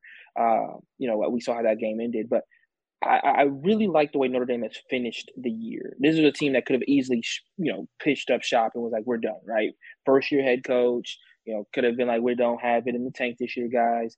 Um, and instead, they decided to fight, um, and I love to see that. You know, down the stretch of the year, they only lost one game. That was to USC, right after beating, you know, a Syracuse team, a Clemson team at home, Navy, and Boston College. I, I think that they're both teams are extremely hot coming down the stretch. But if I'm going to have to take either one, I'm going to take the team that I think fought the hardest uh, to finish the year out. And and that's obviously you know you you know your Notre Dame Fighting Irish. Um, you know no no pun intended obviously. Uh, so yeah, I, I think that when you look at this game, you look at a team in Notre Dame that has a really good opportunity here to you know finish the year off in a really good way. Um, and for South Carolina, I just think the opt outs are just a little bit too much for me right now. Um, on top of that, I'm not to say they got lucky at all, but they played some pretty, pretty, uh, you know, I won't say teams that gave up on themselves, but what Tennessee will you was, say? Yeah, I don't. I, don't, I, don't I mean, wins over Tennessee and Clemson still pretty impressive. yeah, Clemson was, Clemson was on my fraud list all year. You guys know that. Um, and Tennessee is Tennessee. So, um, but that, that's neither here nor there. I, will give credit. I'll give some credit where credit is due. Yeah, at the end of the day, they did. They got the job done. They were, you know, won games that they weren't supposed to, quote unquote. But I'm just, not, I'm like I said, I wasn't 100 percent sold on what I saw from South Carolina and what they will be able to do to actually reproduce that, especially with some of the guys that have already left in opt out fashion. So, give me, like I said, give me the Fighting Irish to win this ball game. All right. Uh, we move along to the next game up here uh, in the why is this one so late in the process bowl, the Arizona Bowl, Wyoming versus Ohio. Ohio is a one and a half point favorite. Uh, we have it closer to Ohio by four. 42 and a half is the total. We are on the over in this game. The 45 over. Points. I think this is our first over. First over of bowl season? I mean, it's definitely the first over of the day. yeah, I think so, it might be all of bowl season. So, uh, uh a lot going on in this game. I mean, Wyoming is, you know, most of the playmakers are in the transfer portal here. Uh, so I don't know, Nick. Uh, tell tell me about this game. Who's going to win it? I kind of like that we're on Ohio, and, and, Wyoming is always a difficult team to beat. They do play keep away. I understand why this total is so low, but Wyoming is incredibly shorthanded. Is going to be without its top three running backs. I mean, they're probably going to, you know, rely on somebody that has hardly played uh, this year. And um, Wyoming is 130th in offensive passing team performance. Um, they were top 40 running the ball, but uh, don't have you know any of their regular running backs, and and just I mean I don't know where where is the offense going to come from for Wyoming. Uh, Ohio, not 100%. You know, they've been without Kurtis Rourke for a little bit. Um, that has hurt them a bit. I mean, they they were a top 50 offense most of the year. Uh, the passing offense has been really, really strong. They've gotten a lot of production out of uh, Sam Wiglusz and, and Jacoby Jones, Shane Bostic, those uh, receivers. That receiving group is deep. Um, Sieh Bangura at running back has been solid when healthy. He's had a little bit of a, an injury uh, issue over the last month of the year, but was able to come back and, and play in the MAC championship game. So, you know, Ohio is not necessarily clicking on on all cylinders offensively like they were early in the year. They also play at a you know really slow pace like Wyoming. Um, they're in the triple digits in, in offensive pace, uh, but you know they they I do think have a little bit more to offer, and uh, this might be a scenario where you know I, I, don't love that we're on the over on this one. I, I it's funny how that works out um, because I just don't know that Wyoming's going to get to double digits. Um, and I don't necessarily think that Ohio is going to win this game, you know, 35 to 10 or, or, or you know, 38 uh, to 7, something like that. So um, I kind of like that we're on Ohio. I think they can win this uh, by a field goal, certainly, um, maybe even more, depending on how uh, much Wyoming struggles on offense. Um, but uh, I, I, this is the one over we're on, and I kind of wish we were on the under. Xavier, uh, your your thoughts on this game? Do you have uh, you have a good feeling about either Ohio or Wyoming? no, uh, to be perfectly honest with you, absolutely not. Um, I'm just I'm taken aback a bit the fact that we're even close to the we're over on this one. Of all the games today, we're over on this one. Nick, can you? It's can because you describe, the total's so low. Can, can you, I, I, get that, but can you describe for? I, I understand the total being that low. I, it's just it's impressive. Of all the games that we've been under, for this one to be it is is, is rather impressive. I'll be honest. Uh, but no, I, I, think in this matchup, I'm gonna go with Ohio. I, I think for me, the, the, reason as to why is they finished the year extremely well. Uh, you know, outside of losing to Toledo at the last game of the season, they rattled off I think it was seven straight at one point, uh, and continued to just you know be the you know one of the better teams in the MAC.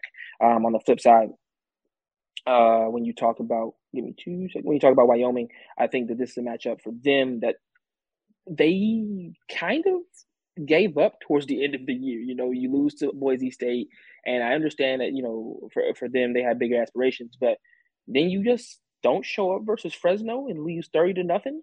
You know, just don't show up whatsoever, right? Uh, where you know Jake Haener didn't even have to do much from a quarterback perspective. You know, um, you know, and, and you know Jay Mims runs for over three for three touchdowns. So I'm to go with the more confident team right now. You know, I'm always a proponent of going with the team that is playing a little bit better at the end of the year when it comes to the bowl games like this.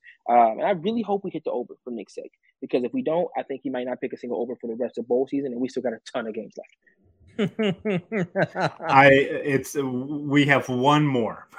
we have one more over, and it's because there's a record record low record low Oof. Yeah. Well, let's go to to the first uh, you know, regular New Year's Six game, number six Tennessee versus number seven Clemson here in the Orange Bowl.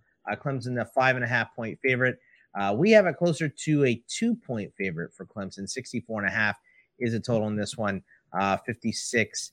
Uh, we're, we're just a little uh, over 56 in this game. So once again, back to the under here, Nick. But this is a good game. Obviously, Tennessee down their their star quarterback and Hendon Hooker, and they have some transfers. Same thing with Clemson. Uh, who do you like in this one? So we have Clemson favored, and, and I think that's right. Uh, Tennessee, in addition to Hooker being injured, is going to be without Cedric Tillman, Jalin Hyatt. Uh, off to the NFL draft, they're going to be without Jeremy Banks, the linebacker. Uh, you know, they've they've had some injuries in the secondary uh, for for a little bit. Um, so I I certainly you know get that. Clemson sort of has maybe a little bit of a, a, extra bounce in its step, making the the quarterback switch to Cade Klubnik, and I think that's what I'm really most interested in. I mean, this uh, our projection here. Tennessee is is the the far more impacted team by opt outs. Clemson has one uh, on the defensive line, but they're still going to be in pretty good shape there, and and you know might have made an upgrade at quarterback. Um, I think a lot of people have, have been arguing that for for a while now. Uh, Tennessee, of course, is is you know not going to have their top guy, not going to have uh, his top weapons. Um, but I'm intrigued similarly by you know Joe Milton. He, he's going to be uh, have it. He'll have an, another opportunity uh, to be the starter. The the you know last game went really really well. Looked good against Vanderbilt. Tennessee as a whole looked uh, really really good in that game. Did not have a letdown. Um, and we're going to get to see some of these young receivers. You know, we're going to get to see uh, Squirrel White as as sort of a, a, starter because Tennessee not only is going to be without Hyatt and Tillman, but they've had a couple of uh, depth pieces into the transfer portal as well. Um, Ramel Keyton, can he step up and and you know be a big time playmaker? Are we going to see uh, some of the other uh, true freshmen get get more involved? Guys like Chas Nimrod and and um, you know see what the Tennessee running game uh, can do. It's been strong most of the year, top ten in, in team performance, but against a Clemson defense that is um, one of the more talented, certainly uh, front uh, front sevens in the country, and and you know certainly defensive line, though it hasn't necessarily been as dominant as we expected, um, is is still a very very good unit. But I, I, will have my eye, as I'm sure everybody else will, uh, on these two quarterbacks because Clemson. You know, I mentioned Florida State might be your preseason ACC favorite, uh, but Cade Klubnik you know, if he uh, is able to uh, play like a five star and and the next great Clemson quarterback, he'll certainly have something to say uh, as to whether or not Clemson is is uh, still the team to beat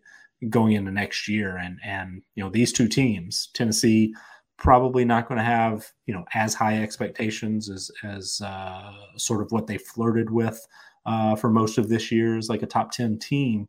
Um, but if Joe Milton doesn't really, um, you know, if he plays well enough that it doesn't look like they're going to have a significant downgrade, um, play within himself, not overshoot receivers as, as we've seen him do in the past over and over again, um, then that, uh, you know, his performance and, and Tennessee's as a whole could give uh, them some momentum heading into next year when they're going to have uh, a lot of big time guys to replace. So this is a, a definite look ahead game for me. It's certainly a um, you know prestigious game and and two teams that really did have good seasons, uh, even though there were a couple of disappointing moments for Clemson. But um, this this game is all about the quarterbacks and and sort of what we can learn as we look ahead to 2023. Uh, Xavier, how much is Clemson going to win by? Yeah, a billion. I don't. I don't understand the, the confidence that Nick has in Joe Milton. We've seen Joe Milton at several levels be complete mid. Um, and for the people that don't know what that means, it's not good. Uh, this this is just not. Thank you for that. Appreciate to, that. Yeah, yeah, yeah, yeah. Mid as in middle, as in not good, as in medium, okay. in whatever. Right. Um, he's just not been good at any stop that he's been at. And yeah, he shows flashes, but that's all Joe Milton's career has been, is flashes. Um, and this isn't me trying to, you know, crap on the kid at all. This is what he's shown us in his time at quarterback. On the flip side, you've got Clay Klubnik, who everybody is, you know, even before the season started, started to don him as the next, you know, heir apparent to Trevor Lawrence, right? Um, you know, being a guy that comes in and, you know, takes that job and, and you know, takes Clemson's offense to a new height. And you saw in that last game, in the ACC championship game, he looked so comfortable, and he made that offense look better than they had all year. Uh, much to my chagrin, because I was definitely on the DJ bandwagon all year. Um, also, did you guys hear? Quick aside, did you guys hear about what happened with his parents having to drive to Miami? No, they missed their flight and they're having to drive 20 hours Oh, there's a lot of flights play. being canceled. So yeah, makes sense. Well, yeah, yeah. And so they're having to drive to Miami to watch him play this game, which is dedication that I don't know as a parent I have right now. Uh, you know, I just so, but uh, yeah, I think Clemson's just an all around better team. You know, if Cade does come into play, they have the better defense already. And I understand the opt outs, you know, uh, with you know the guys that are going to be missing, but they're already still a better defense in my opinion than what Tennessee has been even at their peak this year. Tennessee's defense was still rather, uh, you know, uh, you know, loose, if you will. Uh, so I, I, think that ultimately Clemson is just a better ball club, um, and I think that we're gonna once again this is going to add a little bit of extra fire to Dabo's seat because I think at the end of the day that people are going to say after this win from Clemson, especially if it is a big win, why didn't you play him sooner? That's going to be the question going into this offseason. So yeah. Uh, I like it. Yeah, I mean, and it, it's a fair question. DJ was uh, rough for a while, so um, we'll see what happens there. But uh, it should be an interesting game. But let's go over to Saturday. Like I said, we're going to do the playoff games last, so we won't have those games here. But we go to the Sugar Bowl, which is Alabama versus K State, five versus number nine here. The the uh, spread on this game would be Alabama by six and a half. Uh, we have this closer to Alabama by just over two touchdowns. 54 and a half is the total, just under this one at 52, Nick. But, uh, you know, not a big, th- this is one of those motivating factor games uh, that we don't like to take into account who is motivated to play here and who isn't. But Bama is, of course, used to playing uh, on the big stage in the playoff and all that stuff. They're not in it here. They've been beat in those scenarios under Nick Saban on occasion. So, what do we think about uh, the Sugar Bowl, Bama versus K State?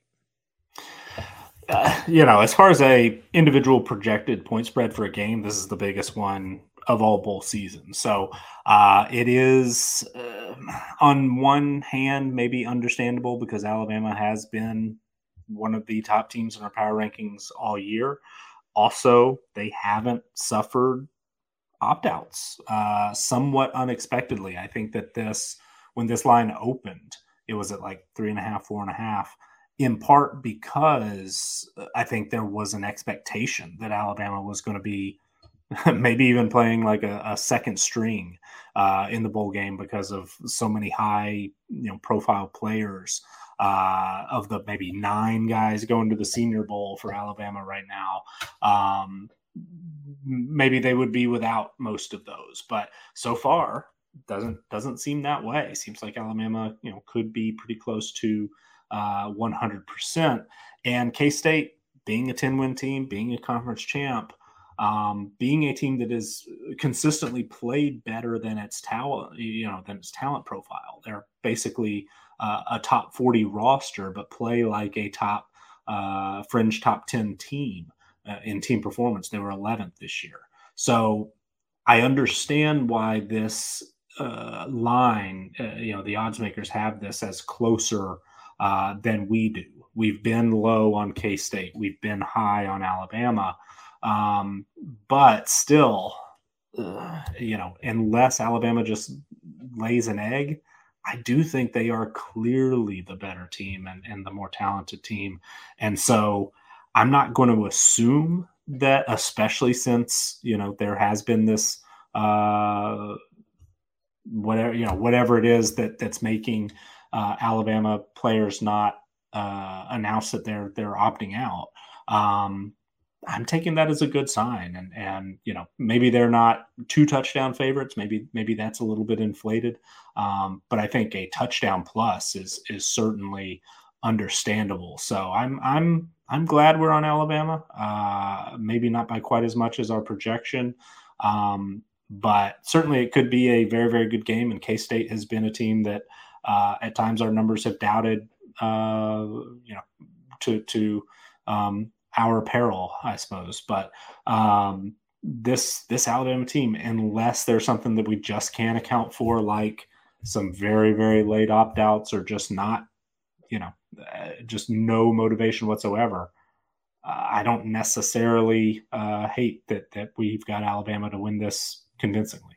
Would you, uh, if K State somehow ended up winning this game. What do you think would be more likely to blame, the opt outs or the motivating factor?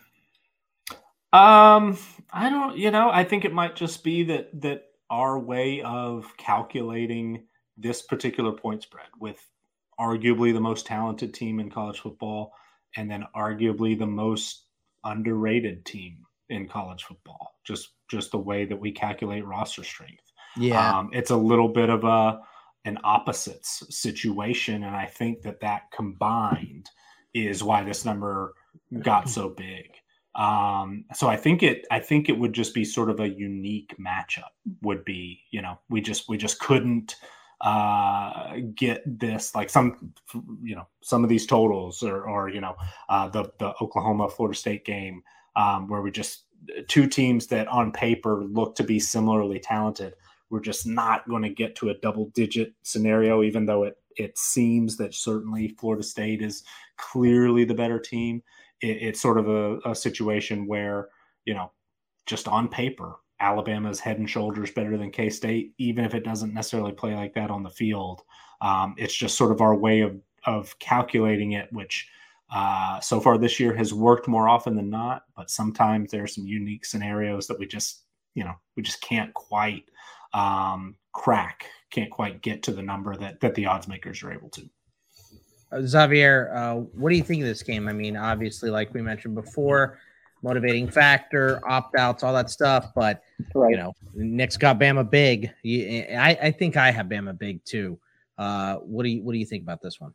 Yeah, I mean, typically Bama does not show up in these games, though. That, that is the one thing I will say. They have a really checkered history when it comes to playing against, you know, not not playing the big game, quote unquote, right? Uh, but I, I, just don't find that happening in this year's game. I just, I don't know. I feel like there's a different motivation factor for a lot of these guys to go out there and give it their all in their last game.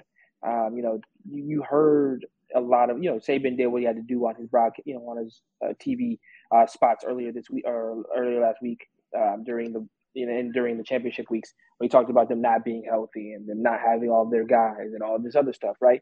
But to you know, to some degree, that is true. But I just feel like you have a lot of people who, at the end of the day, for this team, have to end this season better than what they started it, right? DeMeco Helms, I'm talking to you. Like you're a guy who this year has been much maligned at points. You know, we can go off with a, you know, go out with a with a bold victory, which regardless of how you flip it, uh, a New Year's Six win is a New Year's Six win. I don't care if it's for Bama, you know, or you know Georgia or, or Kansas State or Kansas. Right? A, New Year's Six win is a big win, regardless of who you know how you do it and when you do it. Uh, so that would be the only thing that would give me pause. It's just Alabama's history in big game in games like this. They typically don't show up. They, you know, the Oklahoma game in particular, I remember growing up, same way Utah didn't show up. Uh, in both games, they got obliterated. Utah uh, to me is the most memorable one. Right. Yeah. Yeah. Uh, yeah I think Utah was still uh, in the. Was that was that also like 2008, right? Yeah. Yeah. I mean, it's a long, time, long ago. time. I remember watching it at, at, at, you know a bar in Arizona but uh, I mean, what wasn't uh, wasn't Utah? Were they in the Mountain West? Was it the Mountain West, West yet, or was it the yep. WAC? Yeah, that was. I mean, wasn't that uh, Kyle Whittingham? Like he had just gotten yes. the job yep. from Urban yep. Meyer because Urban Meyer left for, for Florida. So yeah. I mean, I, I feel like oddly enough, it seems like a concerted effort to to do the hey, we're not opting out, we're not unmotivated yeah, yeah, you know, yeah, agreed. Uh, like it, it feels like a. Well, remember Jerry Jeudy uh, showed up in the bowl game that didn't matter and uh, posted a, a, big game, didn't he? Um, after about after Bama was eliminated before he went into the draft. Mm-hmm. So I think Saban, like I think after that Utah game, and uh, I can't remember the other one you mentioned, Xavier, but after a couple of those games, I feel like Saban has kind of hit this particularly on the head. Uh, when we're out of it, we're still going to show up and play. Like if I think that's mistaken, being emphasized. Was, yeah, if I'm not mistaken, the other game against Oklahoma was that Clint Trickett? I don't remember. Uh, it was it was uh, Knight. Uh, yeah, Trevor Knight. Trevor Knight. Mm-hmm. Yeah. Okay. So yeah, I, I, just feel like that's the only way that Kansas State wins this game. Now, don't get me wrong. Kansas State's going to play hard. They're going to play their butts off, right? Like they they're, they're going to compete. They feel like they could be anybody in the country. They you know they, they're going to play like that, right? And you might get like one or two really good runs from Deuce Vaughn. But for the ma- for the majority of that game, I think Alabama's going to do what Alabama does, and that's win and win in dominating fashion. So I think you know, like I said, give me Alabama to win this ball game. Um, I'm not going to say they're going to blow them out, but I also wouldn't be surprised if it was a blowout either. Let's go over to the Music City Bowl, Kentucky versus Iowa in this game, uh, the precursor, the last one before we get the playoff games on Saturday. Iowa is a two and a half point favorite. We have this much closer to a coin flip. 31 and a half is the over. We are way over that at uh 31.7 in change here, Nick. Uh I mean, this is these are two uh, offenses. I mean, Iowa's been bad all year. Kentucky uh, is everyone's opting out. So this looks like it's going to be a defensive battle for sure. Um, how do you see the Music City Bowl playing out?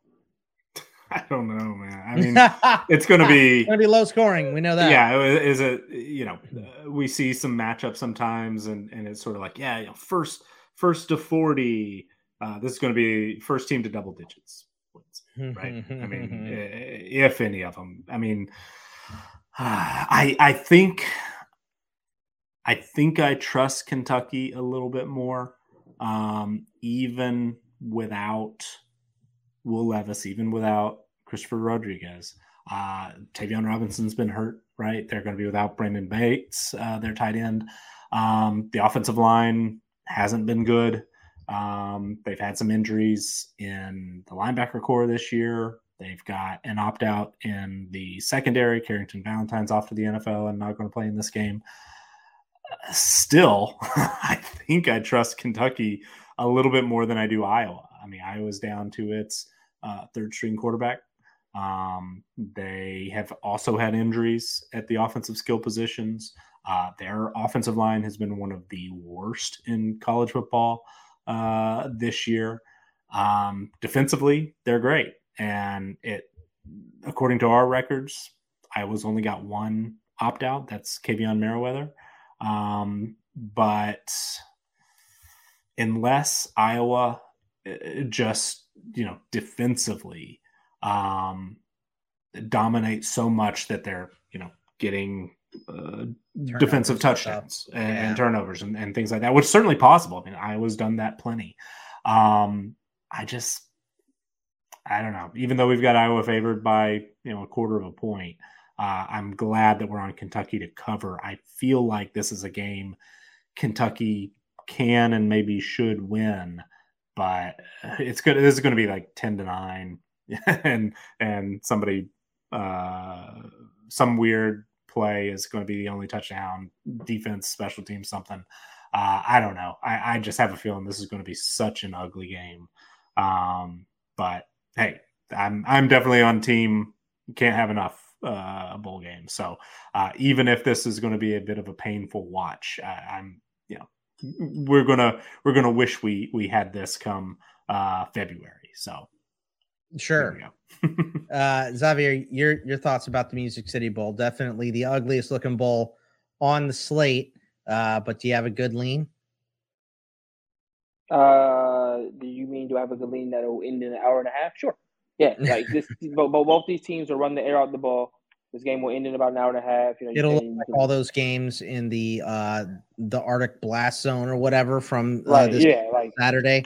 You know, nothing, like, yeah, no penalties, no illegal formations, no right. anything. Let's get the hell out of here because it's negative yeah, just, 30. Yeah. Just get out of Dodge. Um, right. Absolutely. But yeah, I think this game, absolutely, according to Nick, maybe in 10 9.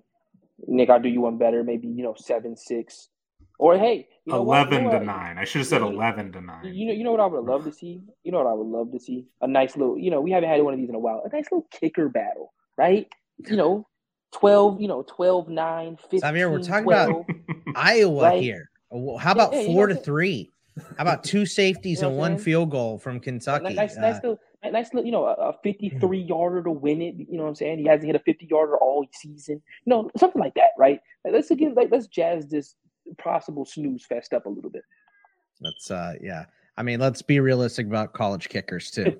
I mean, uh, not many making uh, 50 yarders out there for sure. Let's go over to Monday, January 2nd. You know, obviously, we usually have a ton of bowl games on the first, but the first falls on a Sunday, and college football doesn't want to go up against the NFL, of course.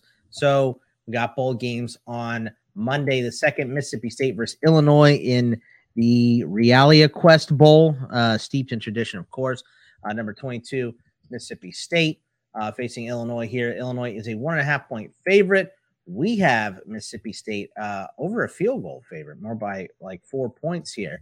46 and a half uh, is the total uh, in this game. We are under this, of course. Um, you know, obviously, going to be a lot of tributes to Mike Leach in this game. This is the first game of the day to kick things off on Monday as well. So, Nick, how do you see the uh, ReliaQuest Bowl, uh, Illinois versus Mississippi State going here? We've had Mississippi State favored since uh, the very beginning, since this matchup was announced, and that was a little bit of a surprise um, because our numbers have been, you know, pretty high on Illinois all year. They've they've been good to us, um, but you know, Mississippi State is the the more talented team on paper. Uh, looks like the team to beat in our projections, and then things have have gotten worse for Illinois from a personnel standpoint with NFL opt outs. I mean, Devon Witherspoon, All American corner, one of the best players in college football, uh, is not going to play in this game. Sydney Brown, um, who, you know, another All Big Ten caliber uh, safety, um, is preparing for the NFL draft. And then we got word uh, earlier uh, this week or, or, late last that Chase Brown, his brother, um, has also officially opted out. So Illinois is going to be, um, you know, maybe Josh McCray is able to get back. He's he's been less than 100%, missed a lot of time this year. Um, would love to see him back, if not Reggie Love the third, uh, perhaps. But um, Illinois is just the more shorthanded team from a personnel standpoint. But this game, you know, more than any other, is got the potential to be impacted by um, off the field stuff. And and what is this? How what has this Mississippi State team gone through, losing their head coach um, in the way that they did? How are they going to react? How are they going to you know prepare? Um, in addition to all the other stuff that that has gone on, injuries and uh, transfer portal. Mississippi State's been relatively healthy. Um, we actually don't have anybody listed as as being uh, hurt right now. But just you know, over the course of any season, guys get um, uh, nicks and bruises and, and, all that good stuff. But they have had uh, their fair share of, of transfers out. But just the the the impact of of losing uh, your head coach, the, the, death of a head coach is. Um, you know, somewhat unprecedented in this generation. It's been decades since since we've had a sitting head coach um, uh, you know pass during during a season. So you don't necessarily know how a team's going to react to that. Some it might be a you know hey let's go out and, and win this uh, for you know Mike Leach, and and some it might just be understandably uh, just too many distractions and, and emotions and, and, things like that to go out and play well. So uh, this one, I think, more than any other game, is is really really difficult to try to get a grasp on um, how these teams will come out and play. Uh, but from a number standpoint, um, our projections think Mississippi State is is the more talented team, the better team, and and should be favored. Xavier, what do you think about this game? Obviously, emotions are going to be running very high in this one. Right. Uh, Mississippi State seems like they got a lot to play for. Illinois may have some big opt outs here. You know, this one feels very Mississippi State. Um, you know, obviously, off field stuff is swaying that huge for me and most people. And I think most of the, the country will be rooting for Mississippi State too. Right. But that stuff matters. You know, these guys are going to come to play for their, their coach, I feel like. So, uh, how do you see this game playing out? I do too. I feel like they're going to come out and play really hard for you know the university, their coach, and, more importantly themselves. Right? Like at the end of the day, for a lot of players, you know, and they'll tell you this: football is an escape from all of this stuff. And once you cross the white line, you don't have to think about it anymore, right? Like they'll do the tribute at the beginning of the game. Uh, they'll probably do somewhat of a tribute in the locker room to themselves as well um, you know, and the coaches more than likely, you know, there'll be a coach or two that's like, you know, what Mike would have done in this situation would have been X, right? You know, but more importantly, this is just an opportunity to get away from all of it. For the last month, the, or last two or three weeks, these guys have had to hear about every story, you know, every, you know, somber story, every good story, you know, tears of joy, tears of, you know, happiness, the whole nine. At some point, you just want to play football. You know, you've got a game, you got a game to play You've got an opportunity to go out there and represent your university, represent him in, in a way that he would want you to, and that's going to win a ball game. And, and, a lot of times, you know, people forget about that aspect of it when you're thinking about that, right? Is hey, these these these are kids at the end of the day who, you know, for a lot of them, football is their escape. It's an opportunity for them to be, you know, it's their catharsis, and an opportunity for them to get away from it all. Um, so yeah, give me Mississippi State to win this game. You know, obviously Illinois has a lot of opt out opt outs. I probably would have picked Mississippi State anyways with the emotions that are being tied to this game because they're going to go out there and play their absolute butts off. Uh, they're going to leave it all all out on the field because, you know, once again, for a lot of these kids, after this, they're going to have to go back to. I'm not saying going back to hearing hearing it again, but you know, they're definitely going to have, it. you're not going to be able to get away from it, you know, after this game yeah. uh, necessarily, right? Like it's back to the same old, same old, you know, hearing about your coach, answering some of the questions from family members, answering some of the things that are going on and things like that. So I'm going to take Mississippi State to win this game and win this game pretty handily. Let's go over to the Cotton Bowl, number 10 USC versus number 16 Tulane. Uh, the uh, spread in this game is USC by a point and a half. We have this more like uh, USC by a field goal. 61 and a half is the over. We're under that by about six points. But um, there could be, this is one of the tough games to pick, even, you know, less than a week out here, Nick, because I mean, there is so much going on here for USC. Caleb Williams may not play. Jordan Addison isn't going to play. Uh, and if Caleb Williams sits, obviously this line is going to shift. It's probably why it's down to one and a half right now. Uh, but this is another one of those games where uh, you know a strong Power Five team meets one of the best G5 teams in the country. And the G5 team, we know Tulane's going to come to play. This is uh, they have a lot on the line here. USC not so much. So this is one of those weird motivating factors. Plus, if a lot of USC misses, they're going to miss two offensive linemen, I believe, as well in this game. So there's just a lot of missing pieces for USC. But I mean, it's USC. You know, they they have four star backups to back up four and five star starters. So uh, next man up mentality for USC for sure. So uh, how do you see this game playing out? Well, first of all, if if we knew for sure Caleb Williams was going to be out of this game, uh, we would have USC favored by a little more than one point, less than okay. the one and a half. Um, so, still, they're they are the more talented team. I mean, I, I, certainly agree with with what you said there.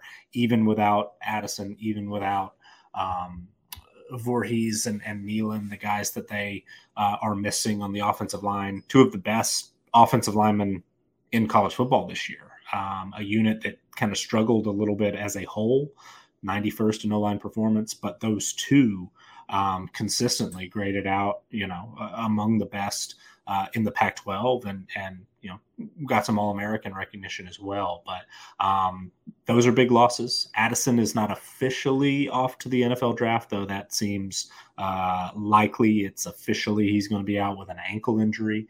Um, and then Williams, you know, we we saw him in the Pac-12 championship game how limited he was uh, initially when you know our first set of projections. I had him listed as doubtful. Um, it sounded like in some of the reporting uh, over the last couple of weeks that he wants to play, is practicing, is trending toward being healthy enough.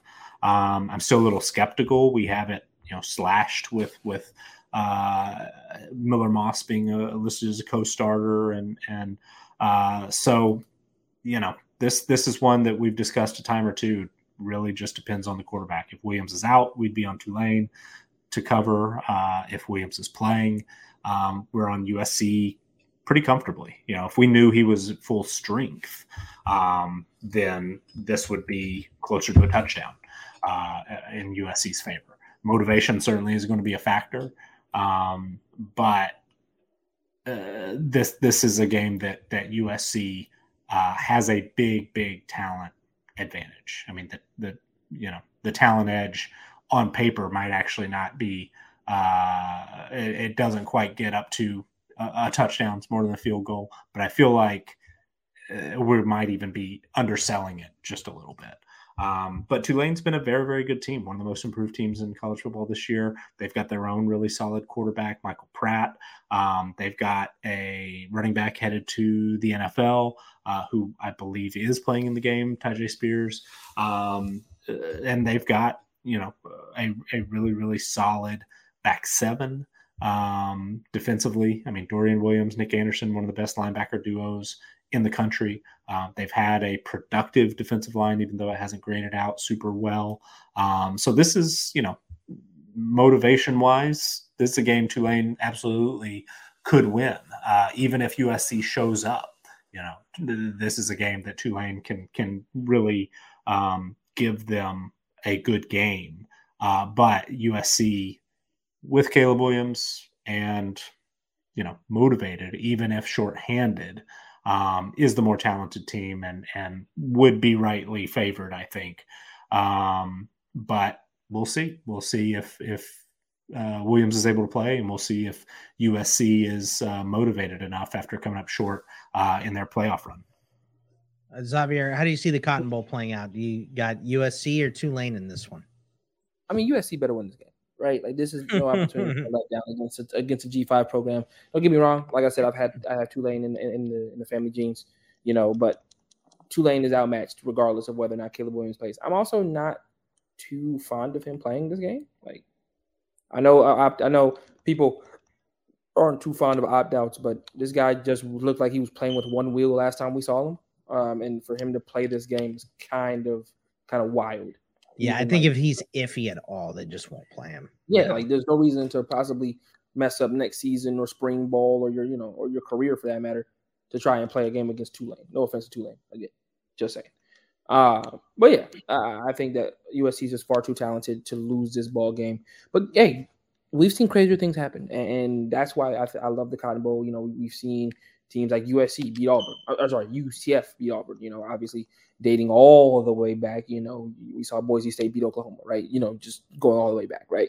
So like this is what these this game is made for. You know, um, a couple of years ago, even though they didn't win this game, Memphis gave Penn State a hell of a ball game, right? Like this, I, I want to see Tulane give USC Caleb Williams or not, just just a good game, right? You know, and once again put on for the G5. You know, so later down the line when people are thinking about G5 teams in a, in a larger concept, uh, like what we saw from um, Cincinnati, right? The year before they went to the bowl, uh, went to the college football playoff, they you know gave Georgia a run for their money in their respective bowl games. So like that's that's what these bowl games can ultimately do for you.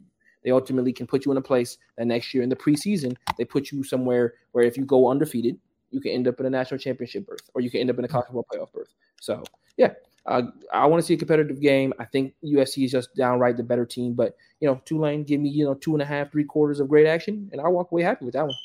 Yeah, it, will be it, it will be a fun game if we do get uh that. Uh, right. The Citrus Bowl is up next. Number 17 LSU uh, versus Purdue in the Citrus Bowl. The line is the Tigers by 14 and a half. We have them closer to just the 14, a little under that. Uh, 58 and a half is total. We are well under that uh, at 45. Uh, lots of questions going into this game, too, Nick. I mean, uh, Jayden Daniels uh, is hurt. There's a lot of guys that have opted out. Uh, BJ Ojulari, Ali Gaye uh, being two of the big ones, Jaray Jenkins. Um, and then on the Purdue side, Aidan O'Connell has opted out. There's a lot of guys in the transfer portal. Payne Durham opted out as well. So there's a lot of missing pieces in this game. Once again, a game that is not in the playoffs. So uh, a little less on the line. But how do you see the Citrus Bowl playing out, Nick? Uh, yeah, I mean Purdue. Uh, I, I I think that uh, Purdue has seen the uh, biggest drop in roster strength in uh, the bowl season. Um, you know, Charlie Jones is also out. Also, they lost their head coach Jeff Brohm's on, on off to Louisville. Um, they've got injuries on the offensive line. They've dealt with injuries in the receiving corps all year, the linebacker corps, the secondary. Um, they were hit really hard by the transfer portal on the defensive line. They they are going to have at least one of those guys. Branson Deen is is uh, going into the transfer portal, but said he's going to play. I'm not 100 percent sure um, with Lawrence Johnson or Jack Sullivan. They announced after Deen, so maybe they'll play, maybe not. I, I wouldn't necessarily expect it, but um, this is a case where you know uh, Purdue one Jeff Brohm, his head coach rating was 21st, right? And, and we don't make uh, major adjustments for coaching moves in bowl games because you never know how a team's going to react. Um, their overall team performance is 46th, so you know, good but not uh, spectacular by any means. But just roster strength wise, I mean, they they have dropped like a rock. They're 99th in overall roster strength, 110th on the offensive side of the ball. They were top 40 in offense with O'Connell, with Jones, with Durham, uh, and they are now 110th, one of the weakest rosters of, of any bowl team on the offensive side of the ball defensively they're 82nd, so it's not like they're that much better. Um, but that head coaching rating, that team performance rating, the way we calculate things, even though we do make adjustments for all these opt outs and, and, transfers, we just couldn't quite reach that 14 and a half. And and this this makes me think it's kind of the opposite of LSU's bowl game last year, right? When they had so many people opt out and they just got blown out by Kansas State. Um, this seems to me like LSU um, just just probably can and should win this by 21 plus. Um, our projection just couldn't quite get there. Um, but uh, this this seems and, and, you know if we knew Jayden Daniels was was hundred percent healthy uh, because he was limited in in the SEC championship game, didn't look very good. Um, if if we knew he was 100% healthy, then yeah, we we might have been able to get there. So maybe I should have um, kind of gamed it a little bit so that so that we could be on LSU here. But uh, 14 and a half is is a lot and in a bowl game, weird things happen. So I don't necessarily hate it that we're on Purdue, but but I, I think we're probably on the wrong side. I think LSU is going to win this one uh, pretty easily. Yeah, they Xavier, should. You're on the LSU side too. Absolutely, yeah. I, I just think that this is a team that I know struggled mightily down the stretch. Right, you have your loss to A and M, you have your blowout loss to Georgia, but this was still a good team. You know, this is still a team that figured itself out in a lot of ways this year, um, and I think ultimately you know, it's going to find itself in this ball game, right? Jayden Daniels has not lost all of his touch. And I know he's maybe not 100% healthy, but even the 85% Jayden Daniels, I think it's a pretty good bet to be able to beat a Purdue team that, you know, I won't say tripped and fell and found its way into the into the uh, the Big Ten championship game, but I don't think anybody had them there to begin the season outside of Purdue themselves. So, um, you know, I, I think LSU is just by far and away the better team. Um, and I think Brian Kelly will have their guys come to play. I don't think there's a SEC letdown in this one uh, because they've already had back to back letdowns. Uh, so I think he gets them ready and gets them locked in for this matchup against Purdue, who, like I said, and to, to their credit, fought extremely hard in, in, in their game. So, uh, in, in their uh, championship game. So, but uh, give me LSU in this one. Let's go over to the Rose Bowl, number 11, Penn State against number eight, Utah in this one. The line is Utah by two and a half. Uh, we've got Penn State by a little more than four, Nick. 51 and a half is the total. We're just slightly under this, uh, a little bit over 50, but um, this is probably the best non playoff game of bowl season, in my opinion, Utah versus Penn State. How do you see it going? We've got Penn State favored by more than a field goal. Um, Penn State's fifth in our power rankings right now. Um, part of that is they haven't been hit super hard by opt outs. They will be without Parker Washington. Um, they do have some injuries on the offensive line. Um, they'll be without Joey Porter as well, but but he's been uh, away for for a couple of games already. Um, I mean, Penn State is is just a really really good team, and you know, yeah, Utah is uh, Pac-12 champs. Uh, they beat USC twice. Um, but they are a little more on the the short-handed side. Uh, Dalton Kincaid's not going to play in this game. Uh, the the really talented tight end. Um, of course, they've been without Brant Kuithe, the All-American caliber tight end, for uh, most of the year. Tavion Thomas has been out for a while. Van Fillinger has been out for a little bit. Clark Phillips has opted out and is off to the NFL draft. So, you know, Utah is very, very good. Uh, Utah has a, a, top five head coach in Kyle Whittingham. Um, they're you know top 30 in roster strength but have played like a top 20 team on the field including a top 15 offense in team performance. But somewhat similar to florida state. Penn state has just been really kind of sneaky good. Um, they are top 10 in roster strength. They are also uh, top 10 in head coach rating. Um, i mean you know franklin is is uh, not always uh, high on everybody's list, but he's been relatively consistent. This has been a good year. I mean, they're sixth in overall team performance rating. They're top 10 in defensive team performance rating. Um, and so we'll see those talented freshman running backs, Nick Singleton, Kaytron Allen. Uh, we'll see Sean Clifford's uh, swan song and, and, you know, maybe get a little bit of Drew Allar as well, sort of a, a glimpse of the future.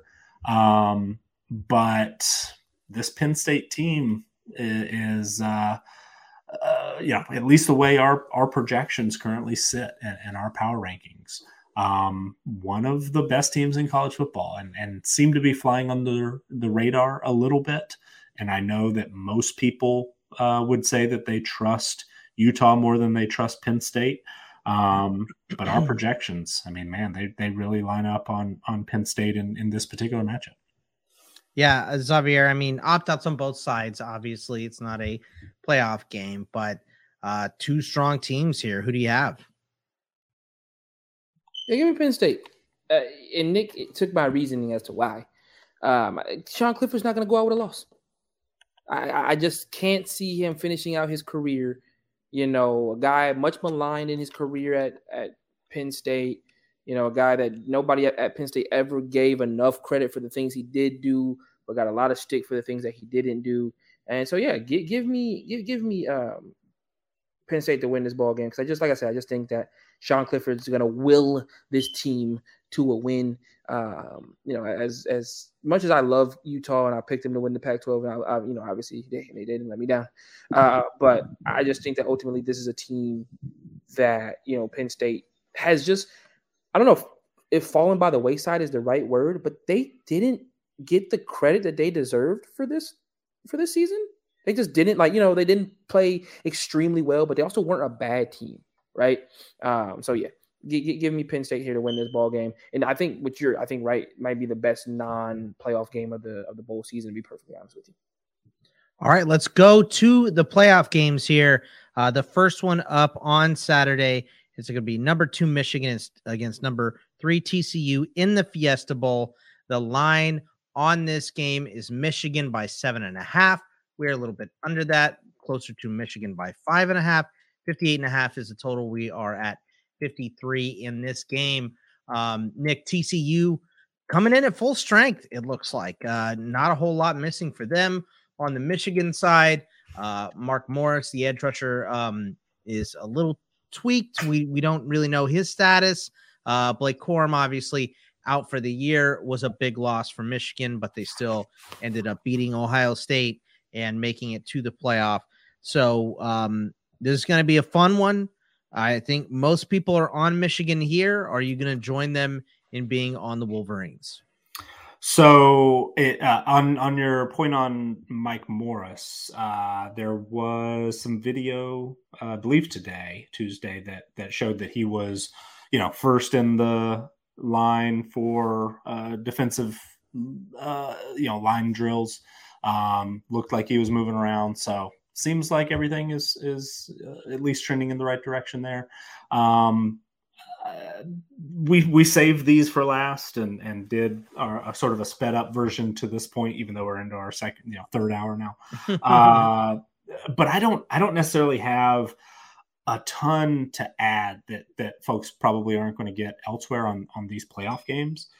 I mean, Michigan has been incredibly incredibly good i think i might actually be the most impressed like my my eyes visually uh, with michigan of these four playoff teams um, they are number two in our overall team performance ratings they have a top 10 uh, roster that's even accounting for Corum being out, but Donovan Edwards is very, very good uh, and looks looks healthy. And you know, JJ McCarthy playing well. Um, they've got some talent at receiver. Um, Cornelius Johnson, Ronnie Bell, you know, they've, they've had some moments this year. Tight ends, uh, Luke Schoonmaker is, is coming on. Uh, the next, you know, star tight end, Colston Loveland, uh, got banged up in, in the uh, Big Ten championship game, but, um, you know, I, I feel like he's going to step in and, and uh, be a factor potentially. The offensive line, very, very solid across the board, and they're 11th in uh, O line team performance. Uh, with Mike Morris fully healthy, the defensive line is is uh, going to be a, a, major strength. They're a top 20 unit in D line uh, performance. Um, there's just really no weak spot, and you know defensively, um, they are, are are number five in overall defensive team performance, but in the individual categories, I mean, it, it's just very, very solid. Number one in points per drive, number two in yards per pass attempt, number two in yards per play, uh, number four in, in uh, PPA, predicted points added per play, uh, number seven in success rate. And those are, we've, we've not made any adjustments after uh, regular season games. Uh, but th- those were the numbers at the end of the regular season games. Did that on purpose. That that wasn't just laziness, but um, you know, just a very very solid team, uh, top to bottom, and and one that has impressed me. Um, just as I'm you know sitting there watching, TCU is uh, a team that has just sort of hung around, find a way to win uh, that undefeated regular season. Um, had some very very close calls. Um, I completely agree that yeah they're they're finally uh, back to to pretty close to full strength health wise.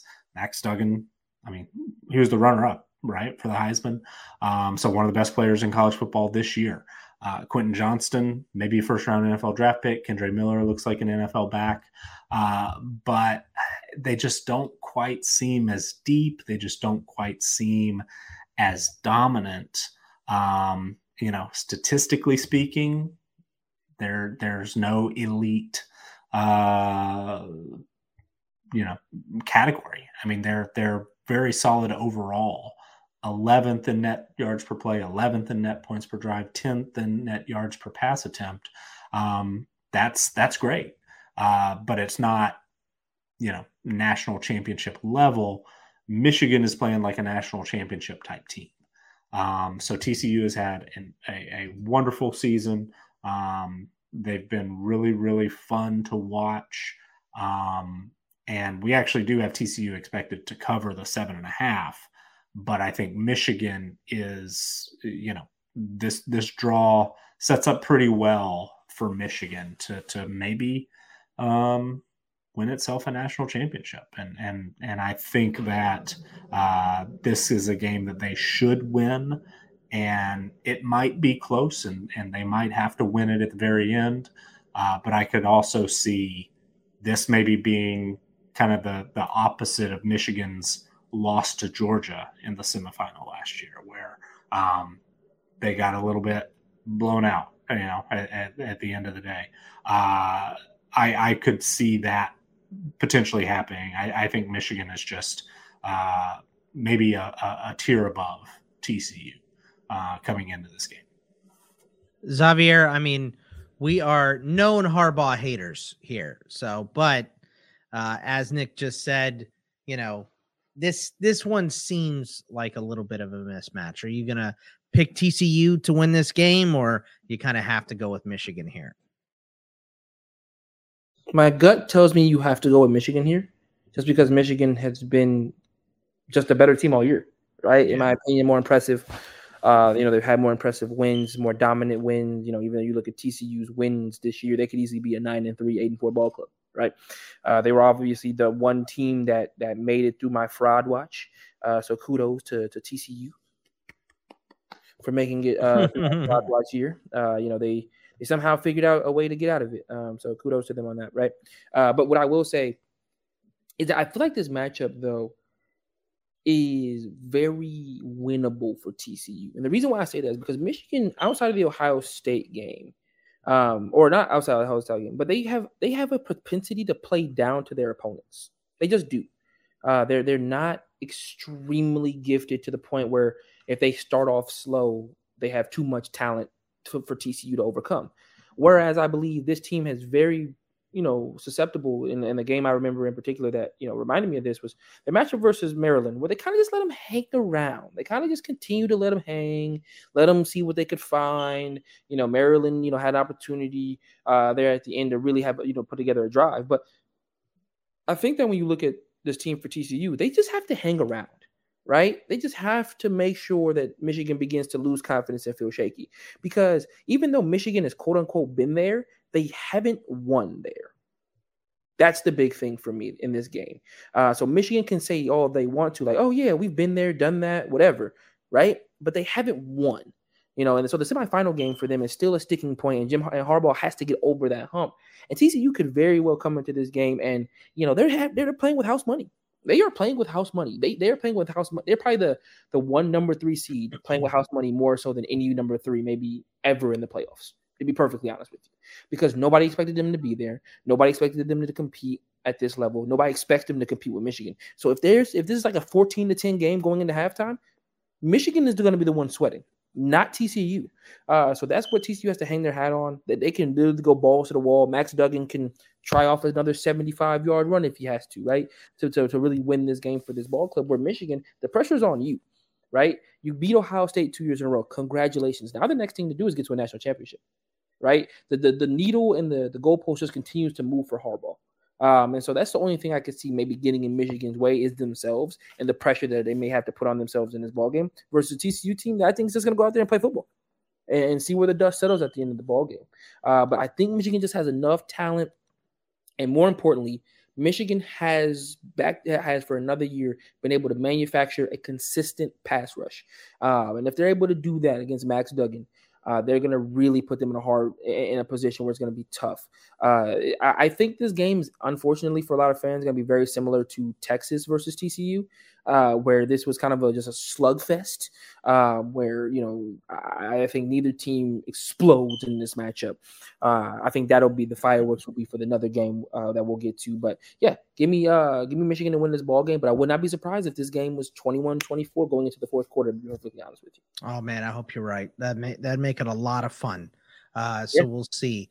Uh, we go to the Peach Bowl, the other half on Saturday, the late half of the playoff. Uh, Ohio State, uh, number four versus number one Georgia, six and a half point favorites are the Bulldogs here. We have it closer to two and a half in Georgia's favor. 61 and a half is the total. Uh, we are just over 52 in this game, Nick. Uh, on the Ohio State side, obviously big question marks with TreVeyon Henderson and Miyan Williams uh, in this game. On the Georgia side, uh, wide receiver Ladd McConkey uh, left the SEC title game with an injury, a knee injury, it looked like.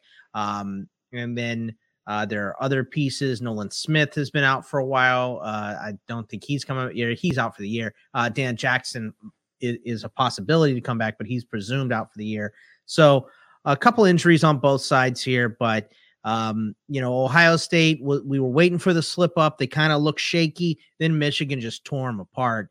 And Georgia looks like the best team in the country. They look more beatable than they did last year, but I think they look more dominant against their competition this year. I don't know if that makes any sense, but um, uh, Georgia is a big favorite in this game. Uh, it's hard for me to see them not winning this one. How do you see this game playing out? Well, I certainly understand why they're favored, and you know Georgia's our number one team in, in our power rankings. Uh, that is relatively new. I mean, we've talked plenty during the regular season that Ohio State, you know, they were our preseason number one. Um, we've we've had a uh, little bit of a, a rotation uh, throughout the year where sometimes it was Alabama, sometimes it was Georgia. Georgia has certainly taken over now.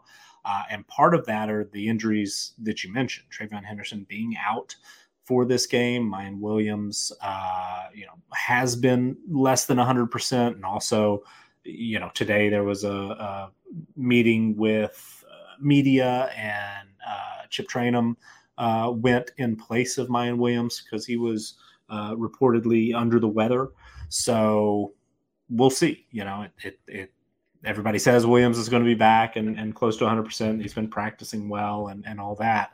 Um, but they've been really, really, uh, you know, the, the, the depth at the running back position uh, has been an issue for Ohio State, uh, especially late in the year. And it's going to continue to be. I mean, Trayanum spent almost all year playing linebacker uh, after transferring from Arizona State, where, of course, he was a you know ballyhooed uh, running back recruit and showed some real promise as a you know freshman. Um, but this uh, Ohio State team is, has uh, not necessarily been operating on all cylinders in, in the running game, and they are 16th in our offensive team performance uh, as far as rushing goes, which is is solid. But um, you know, the passing attack is has certainly been the, the big thing, and, and they're number one in that uh, team performance category, even without Jackson Smith-Njigba, who've, who've uh, you know they've they've been playing without a lot. Uh, but of course, Marvin Harrison Jr., All American, one of the best receivers in college football. Emeka Egbuka uh, has stepped up, All Big Ten caliber guy. They've even gotten some production at tight end and Cade Stover, excuse me, Cade Stover, um, which that's something that Ohio State hasn't gotten a ton of in, in recent years, even when they've been so good. So they've they've found a way to uh, you know compensate. Um, they've also made some strides on the defensive side of the ball. The last couple of years, they've been outside the top 25 in defensive team performance. This year, they're up to number 12 um, against the run. They are top 15. Um, they're 32nd against the pass, and the secondary hasn't, you know, fully uh, come back. It, it's maybe a little bit of a question mark um, if, if you can find one personnel wise you know that that might be it for Ohio State. Even though they certainly have some individual, very very talented players. Denzel Burke is probably going to be, uh, you know, an NFL draft darling and and probably a preseason All American going into next year. But uh, that unit as a whole, if you're looking for a weak spot on paper, might be the one. Um, Georgia, there really isn't a weak spot. I mean, maybe uh, if you're talking about the injury to Nolan Smith, that that gives that unit um, a little bit of a, a, lack of depth. But guys like Robert Beal and Jamon Dumas Johnson, uh, Smael Mondon, I mean, they're you know five star after five star, high four star guys, uh, all down the uh, the depth chart. So they're they're going to be fine there the secondary. I mean, Christopher Smith has, has played really, really well this year. Uh, Javon Bullard's played really, really well this year. Um, they've even got, uh, you know, Malaki Starks, true freshman, stepping up and, and has become a, a big time player. So um, uh, that secondary, similarly uh, to Ohio State, I mean, they're, they're, um, a little young back there, freshmen and sophomores for the most part, other than Smith. Uh, but still, you know, uh, of course, very, very talented, but maybe that's a, a matchup where Ohio State's uh, receiving corps, you know, Harrison and, and Egbuka and those guys, uh, maybe that tilts a little bit toward Ohio State. Um, but Georgia's just just very, very solid um, everywhere else. I mean, Stetson Bennett, uh, Heisman finalist, uh, has played really, really well.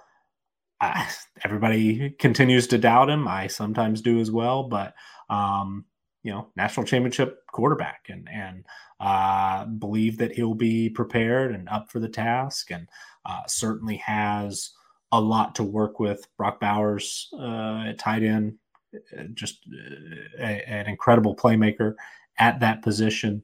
Um, the receiving corps, you mentioned McConkey being uh, banged up. Um, but they have gotten a little healthy uh, around him. Uh, AD Mitchell has been out for a big chunk of this year, but he is back. Not sure he's 100%, but he at least is back on the field.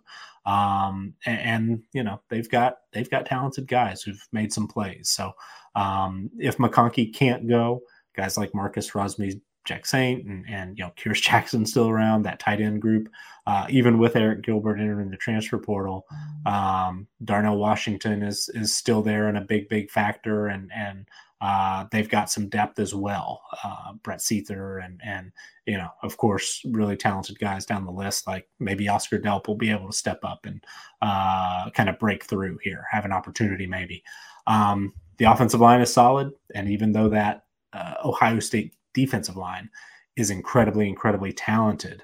Um, that's sort of a, you know, uh, maybe a draw as far as if you're going O line versus D line. I mean, they they match up um, pretty pretty equally on both sides.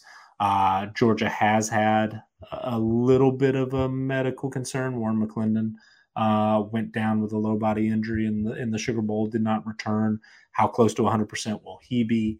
Um, but uh, you know, individually on the defensive line, you know, somewhat similar. Ohio State ranks pretty high in team performance, really high in, in talent overall. But you've got Jalen Carter and Nazir Stackhouse, and uh, you know another true freshman who's emerged in, in Mykel Williams. Uh, so that that Georgia defense is is good and you know young, but but incredibly incredibly talented top three in team performance, top five both against the pass and against the run, including number one in uh, in rushing team performance. So that might be an area with Ohio State uh, lacking for depth at, at, the running back position, and maybe not hundred percent uh, even among the guys who play. You know that that's a, a matchup that kind of tilts toward Georgia. So um, this is a, uh, a a game where because Ohio State has been so high in our rankings all year, um, and they haven't always played up to it. But I could see Ohio State maybe winning this game. Um, it's possible. Uh, I don't know if you guys have heard the sort of the research behind. Uh, this might sound like it's out of left field, but um, one of the the biggest indicators of uh, NCAA tournament performance is actually the preseason AP poll. I, have, you, I think have you heard that? correlation, not causation, probably. No, there's but... there's there's like actual smart people have studied this, uh, and I've I've actually used it to to some success in in NCAA tournament uh, pools when I don't pay a whole lot of attention to to uh, college basketball. But that I was reminded of that when I think of yeah, you know, Ohio State was our preseason number one team, and yeah, they're going to be without some some guys, um, but I wonder, and they certainly did not play well against Michigan. They were pushed around, and, and Georgia is capable of doing the same things I think that, that Michigan was. But there's part of me that thinks, and, and this is, you know, not necessarily uh, super evidence based. Maybe it's just a little bit of a gut um, and it absolutely could be wrong. Um, but there's part of me that thinks, you know, uh, of the matchups, Georgia didn't want to face Ohio State like that. That just getting that explosive offense um, is just a little bit tougher thing to deal with, I think, than a TCU. Um, maybe even a Michigan that you beat last year, you know, that that you had some uh, th- that you were able to prep for and and you know have some experience with. This just I don't know. I don't love the matchup for Georgia. So um, they absolutely are rightly favored. Um, they absolutely uh, may win. Uh, they may win impressively. They may, you know, do exactly what Michigan did. Maybe even do it better. Um, Georgia is the number one team in the country, um, and and it wouldn't shock me if they play like it. Um, but there's just a part of me that thinks that you know, this isn't the perfect matchup for Georgia. Um, it might be the worst matchup for Georgia, and Ohio State uh, is is they've got the talent and they could win this game. So um, I don't hate that we're on Ohio State to cover. We do have Georgia favored, um, but I don't know. It's going to be a fun one. It, it's it's definitely uh, the the the most NFL talent, maybe uh, of any game that we're going to see, and uh, should be a, a, really really fun matchup. But I, I think it's going to be a good game too. And and you know if we see an upset, uh, I, I feel better about Ohio State pulling that off than I than I do TCU for sure. Xavier, I mean, I'm not seeing an upset here. You got a home game for Georgia in the Peach Bowl. Uh, I understand everything Nick said, and, and, he's right. Like, you know, it, if is Ohio State winning the most shocking thing ever? No. Do they match up pretty well against Georgia for what Georgia has? Yes. I just don't know if this is. I don't think this is Ohio State season. Uh, maybe that's a little short sighted. Uh, so I'm on the Georgia side, uh, pretty heavy here. Uh, how do you see it going? Right. I, think when you look at this team, or when you look at this game, the big thing that steps out is the fact that I just don't think Ohio State has the defense to actually compete in this ball game. You know, I, I think if this was Georgia last season, maybe, right? If if this was a Georgia team who last year, you know, was really predicated on the run defense, um, or sorry, run offense, and you know, Stetson Bennett was still not nearly as uh, prolific in the passing offense, then yeah, that this was a situation where I think Ohio State would be really, you know, possibly favored in this matchup, right? Even with Georgia being a higher ranked team. The problem is, is Ohio State doesn't have a defense this year, people. You just they just don't. Ohio State's defense, in my opinion, is has been able to hide behind playing mediocre offenses all season. And the one time that they had to play an offense that had a pulse, they gave up almost over 200 yards rushing and almost 300 yards passing. Uh, and you're looking at a Georgia defense or Georgia offense that has so much. Like it's not that they just have a great running game with Kenny McIntosh, Kendall Milton, Daijun Edwards. It's also that they have Brock Bowers and Darnell Washington and Adonai Mitchell, who looks like he's starting to finally get healthy this year, and Ladd McConkey, who's getting healthy this year. Don't forget about Kearis Jackson, who also hit you for a 35 yard one across the middle of the field. Georgia just has too many pieces. And the one question mark that everybody had was, will Will Stetson be able to get them the ball? So far, so good. The other piece to this is I would completely agree with Nick if Georgia had not seen a team that is very similar to this roster. When we saw Tennessee, I was like many Georgia fans excited for the game, but also terrified to see what a, a, a true, you know, air raid offense would do to the secondary. They held their own. And not only that, they got after, after the quarterback. And Hendon Hooker is a thousand times better runner than CJ Stroud. And, and I think that Georgia is going to put heat on CJ, make him make quick decisions the entire matchup, play, you know, five, ten, seven to 10 yards off the ball, and make him beat you with passes in front of him and make him beat you with eight to 10 play drives. The other piece to this, and this is why Ohio State for me just doesn't have it in this ball game in particular, health at the running back position just isn't there. Miyan Williams is maybe 70%. TreVeyon Henderson probably isn't playing. So you take away their two big guys in the backfield. You're going to now be asking for brand new guys to come in here take the load. And I just don't think that they have the horses to do that all game with a front four and a front seven in particular that with Georgia that may not be better than what we saw last year from a talent perspective, but in some ways look just as cohesive, look just as daunting at times, right? Uh, especially in the running game. Uh, I feel like this year's whether they're not able to get after the quarterback, we have to manufacture pressure in a lot of other ways. They stop the run just as well. Obviously, Jalen Carter and company, uh, you know, do a really good job uh, of shutting down opposing teams' running game. We've seen some pretty darn good running teams this season and pretty much shut them down. The la- the only thing I will give Ohio State is if they look at the last, I don't know, 15 minutes of the LSU game, and that's what they pulled their film from, and they said they're gonna just say we're gonna our guys are gonna win all day long against yours, that might be their best chance of winning this ball game. It's just looking on the outside. I'm, I'm saying CJ is throwing 50 50 balls 15 50% of the game and just saying Marvin Harrison Jr. and Emeka Egbuka go win, right? That is their formula, in my opinion, that's going to take for them to win this ball game because otherwise, I don't think that they have it on either end of the field. Offensively, I don't know if they can beat Georgia for four quarters, maybe a quarter, but for four, I'm not sure. And defensively, I think defensively, they are just a lot of talent that doesn't do much. I, watching them on film actually gave me a headache because I was wondering where all the five star talent was on display when I was watching them against Michigan. Their front four got washed a lot of times. Um, their their their linebacking corps, which has a lot of guys on it who may be you know day two guys in the NFL this year and maybe day one guys next year just didn't show up, and their secondary. Ugh tackling, tackling, tackling. It's like I was watching, you know, Scott would probably have flashbacks of PTSD of old Texas film uh, of the way that these guys were tackling in the open Not that field. old. Yeah, fair. Yeah.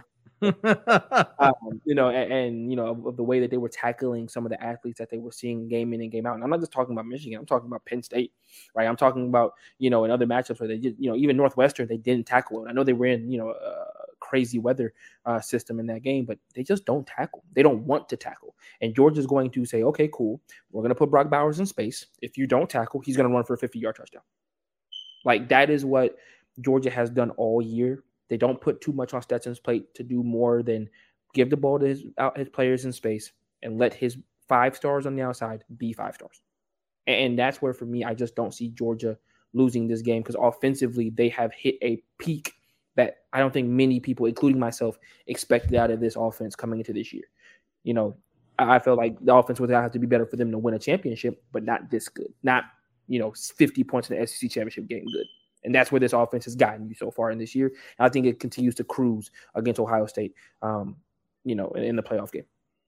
All right. That is going to wrap it up for us today. Over two and a half hours of bowl coverage. Hope you guys enjoyed it. Uh, and uh, we got the last big, the Natty. uh, to to come. So one more game on the next show, but it's the biggest one. So obviously, uh, spend the most time on it. But uh, you know, enjoy the rest of the bowl season. Enjoy the playoff games. We'll be we will be back to break down what happened and who is in the national championship and go over that as well um, in, in the coming week. So uh, that is it for us. Remember, you can follow us all on Twitter at Bogman Sports for myself, at CFB Winning Edge for Nick, at Xavier underscore Triche, T R I C H E for Xavier. We will see you guys next week. Take it easy, everybody. Thank you to our Patreon supporters for keeping our show ad free and for funding our wide range of college football analytics projects. Thanks also to Blake Austin for our theme music. To learn more about CFB Winning Edge, visit patreon.com slash CFB Winning Edge or follow us on Twitter at CFB Winning Edge.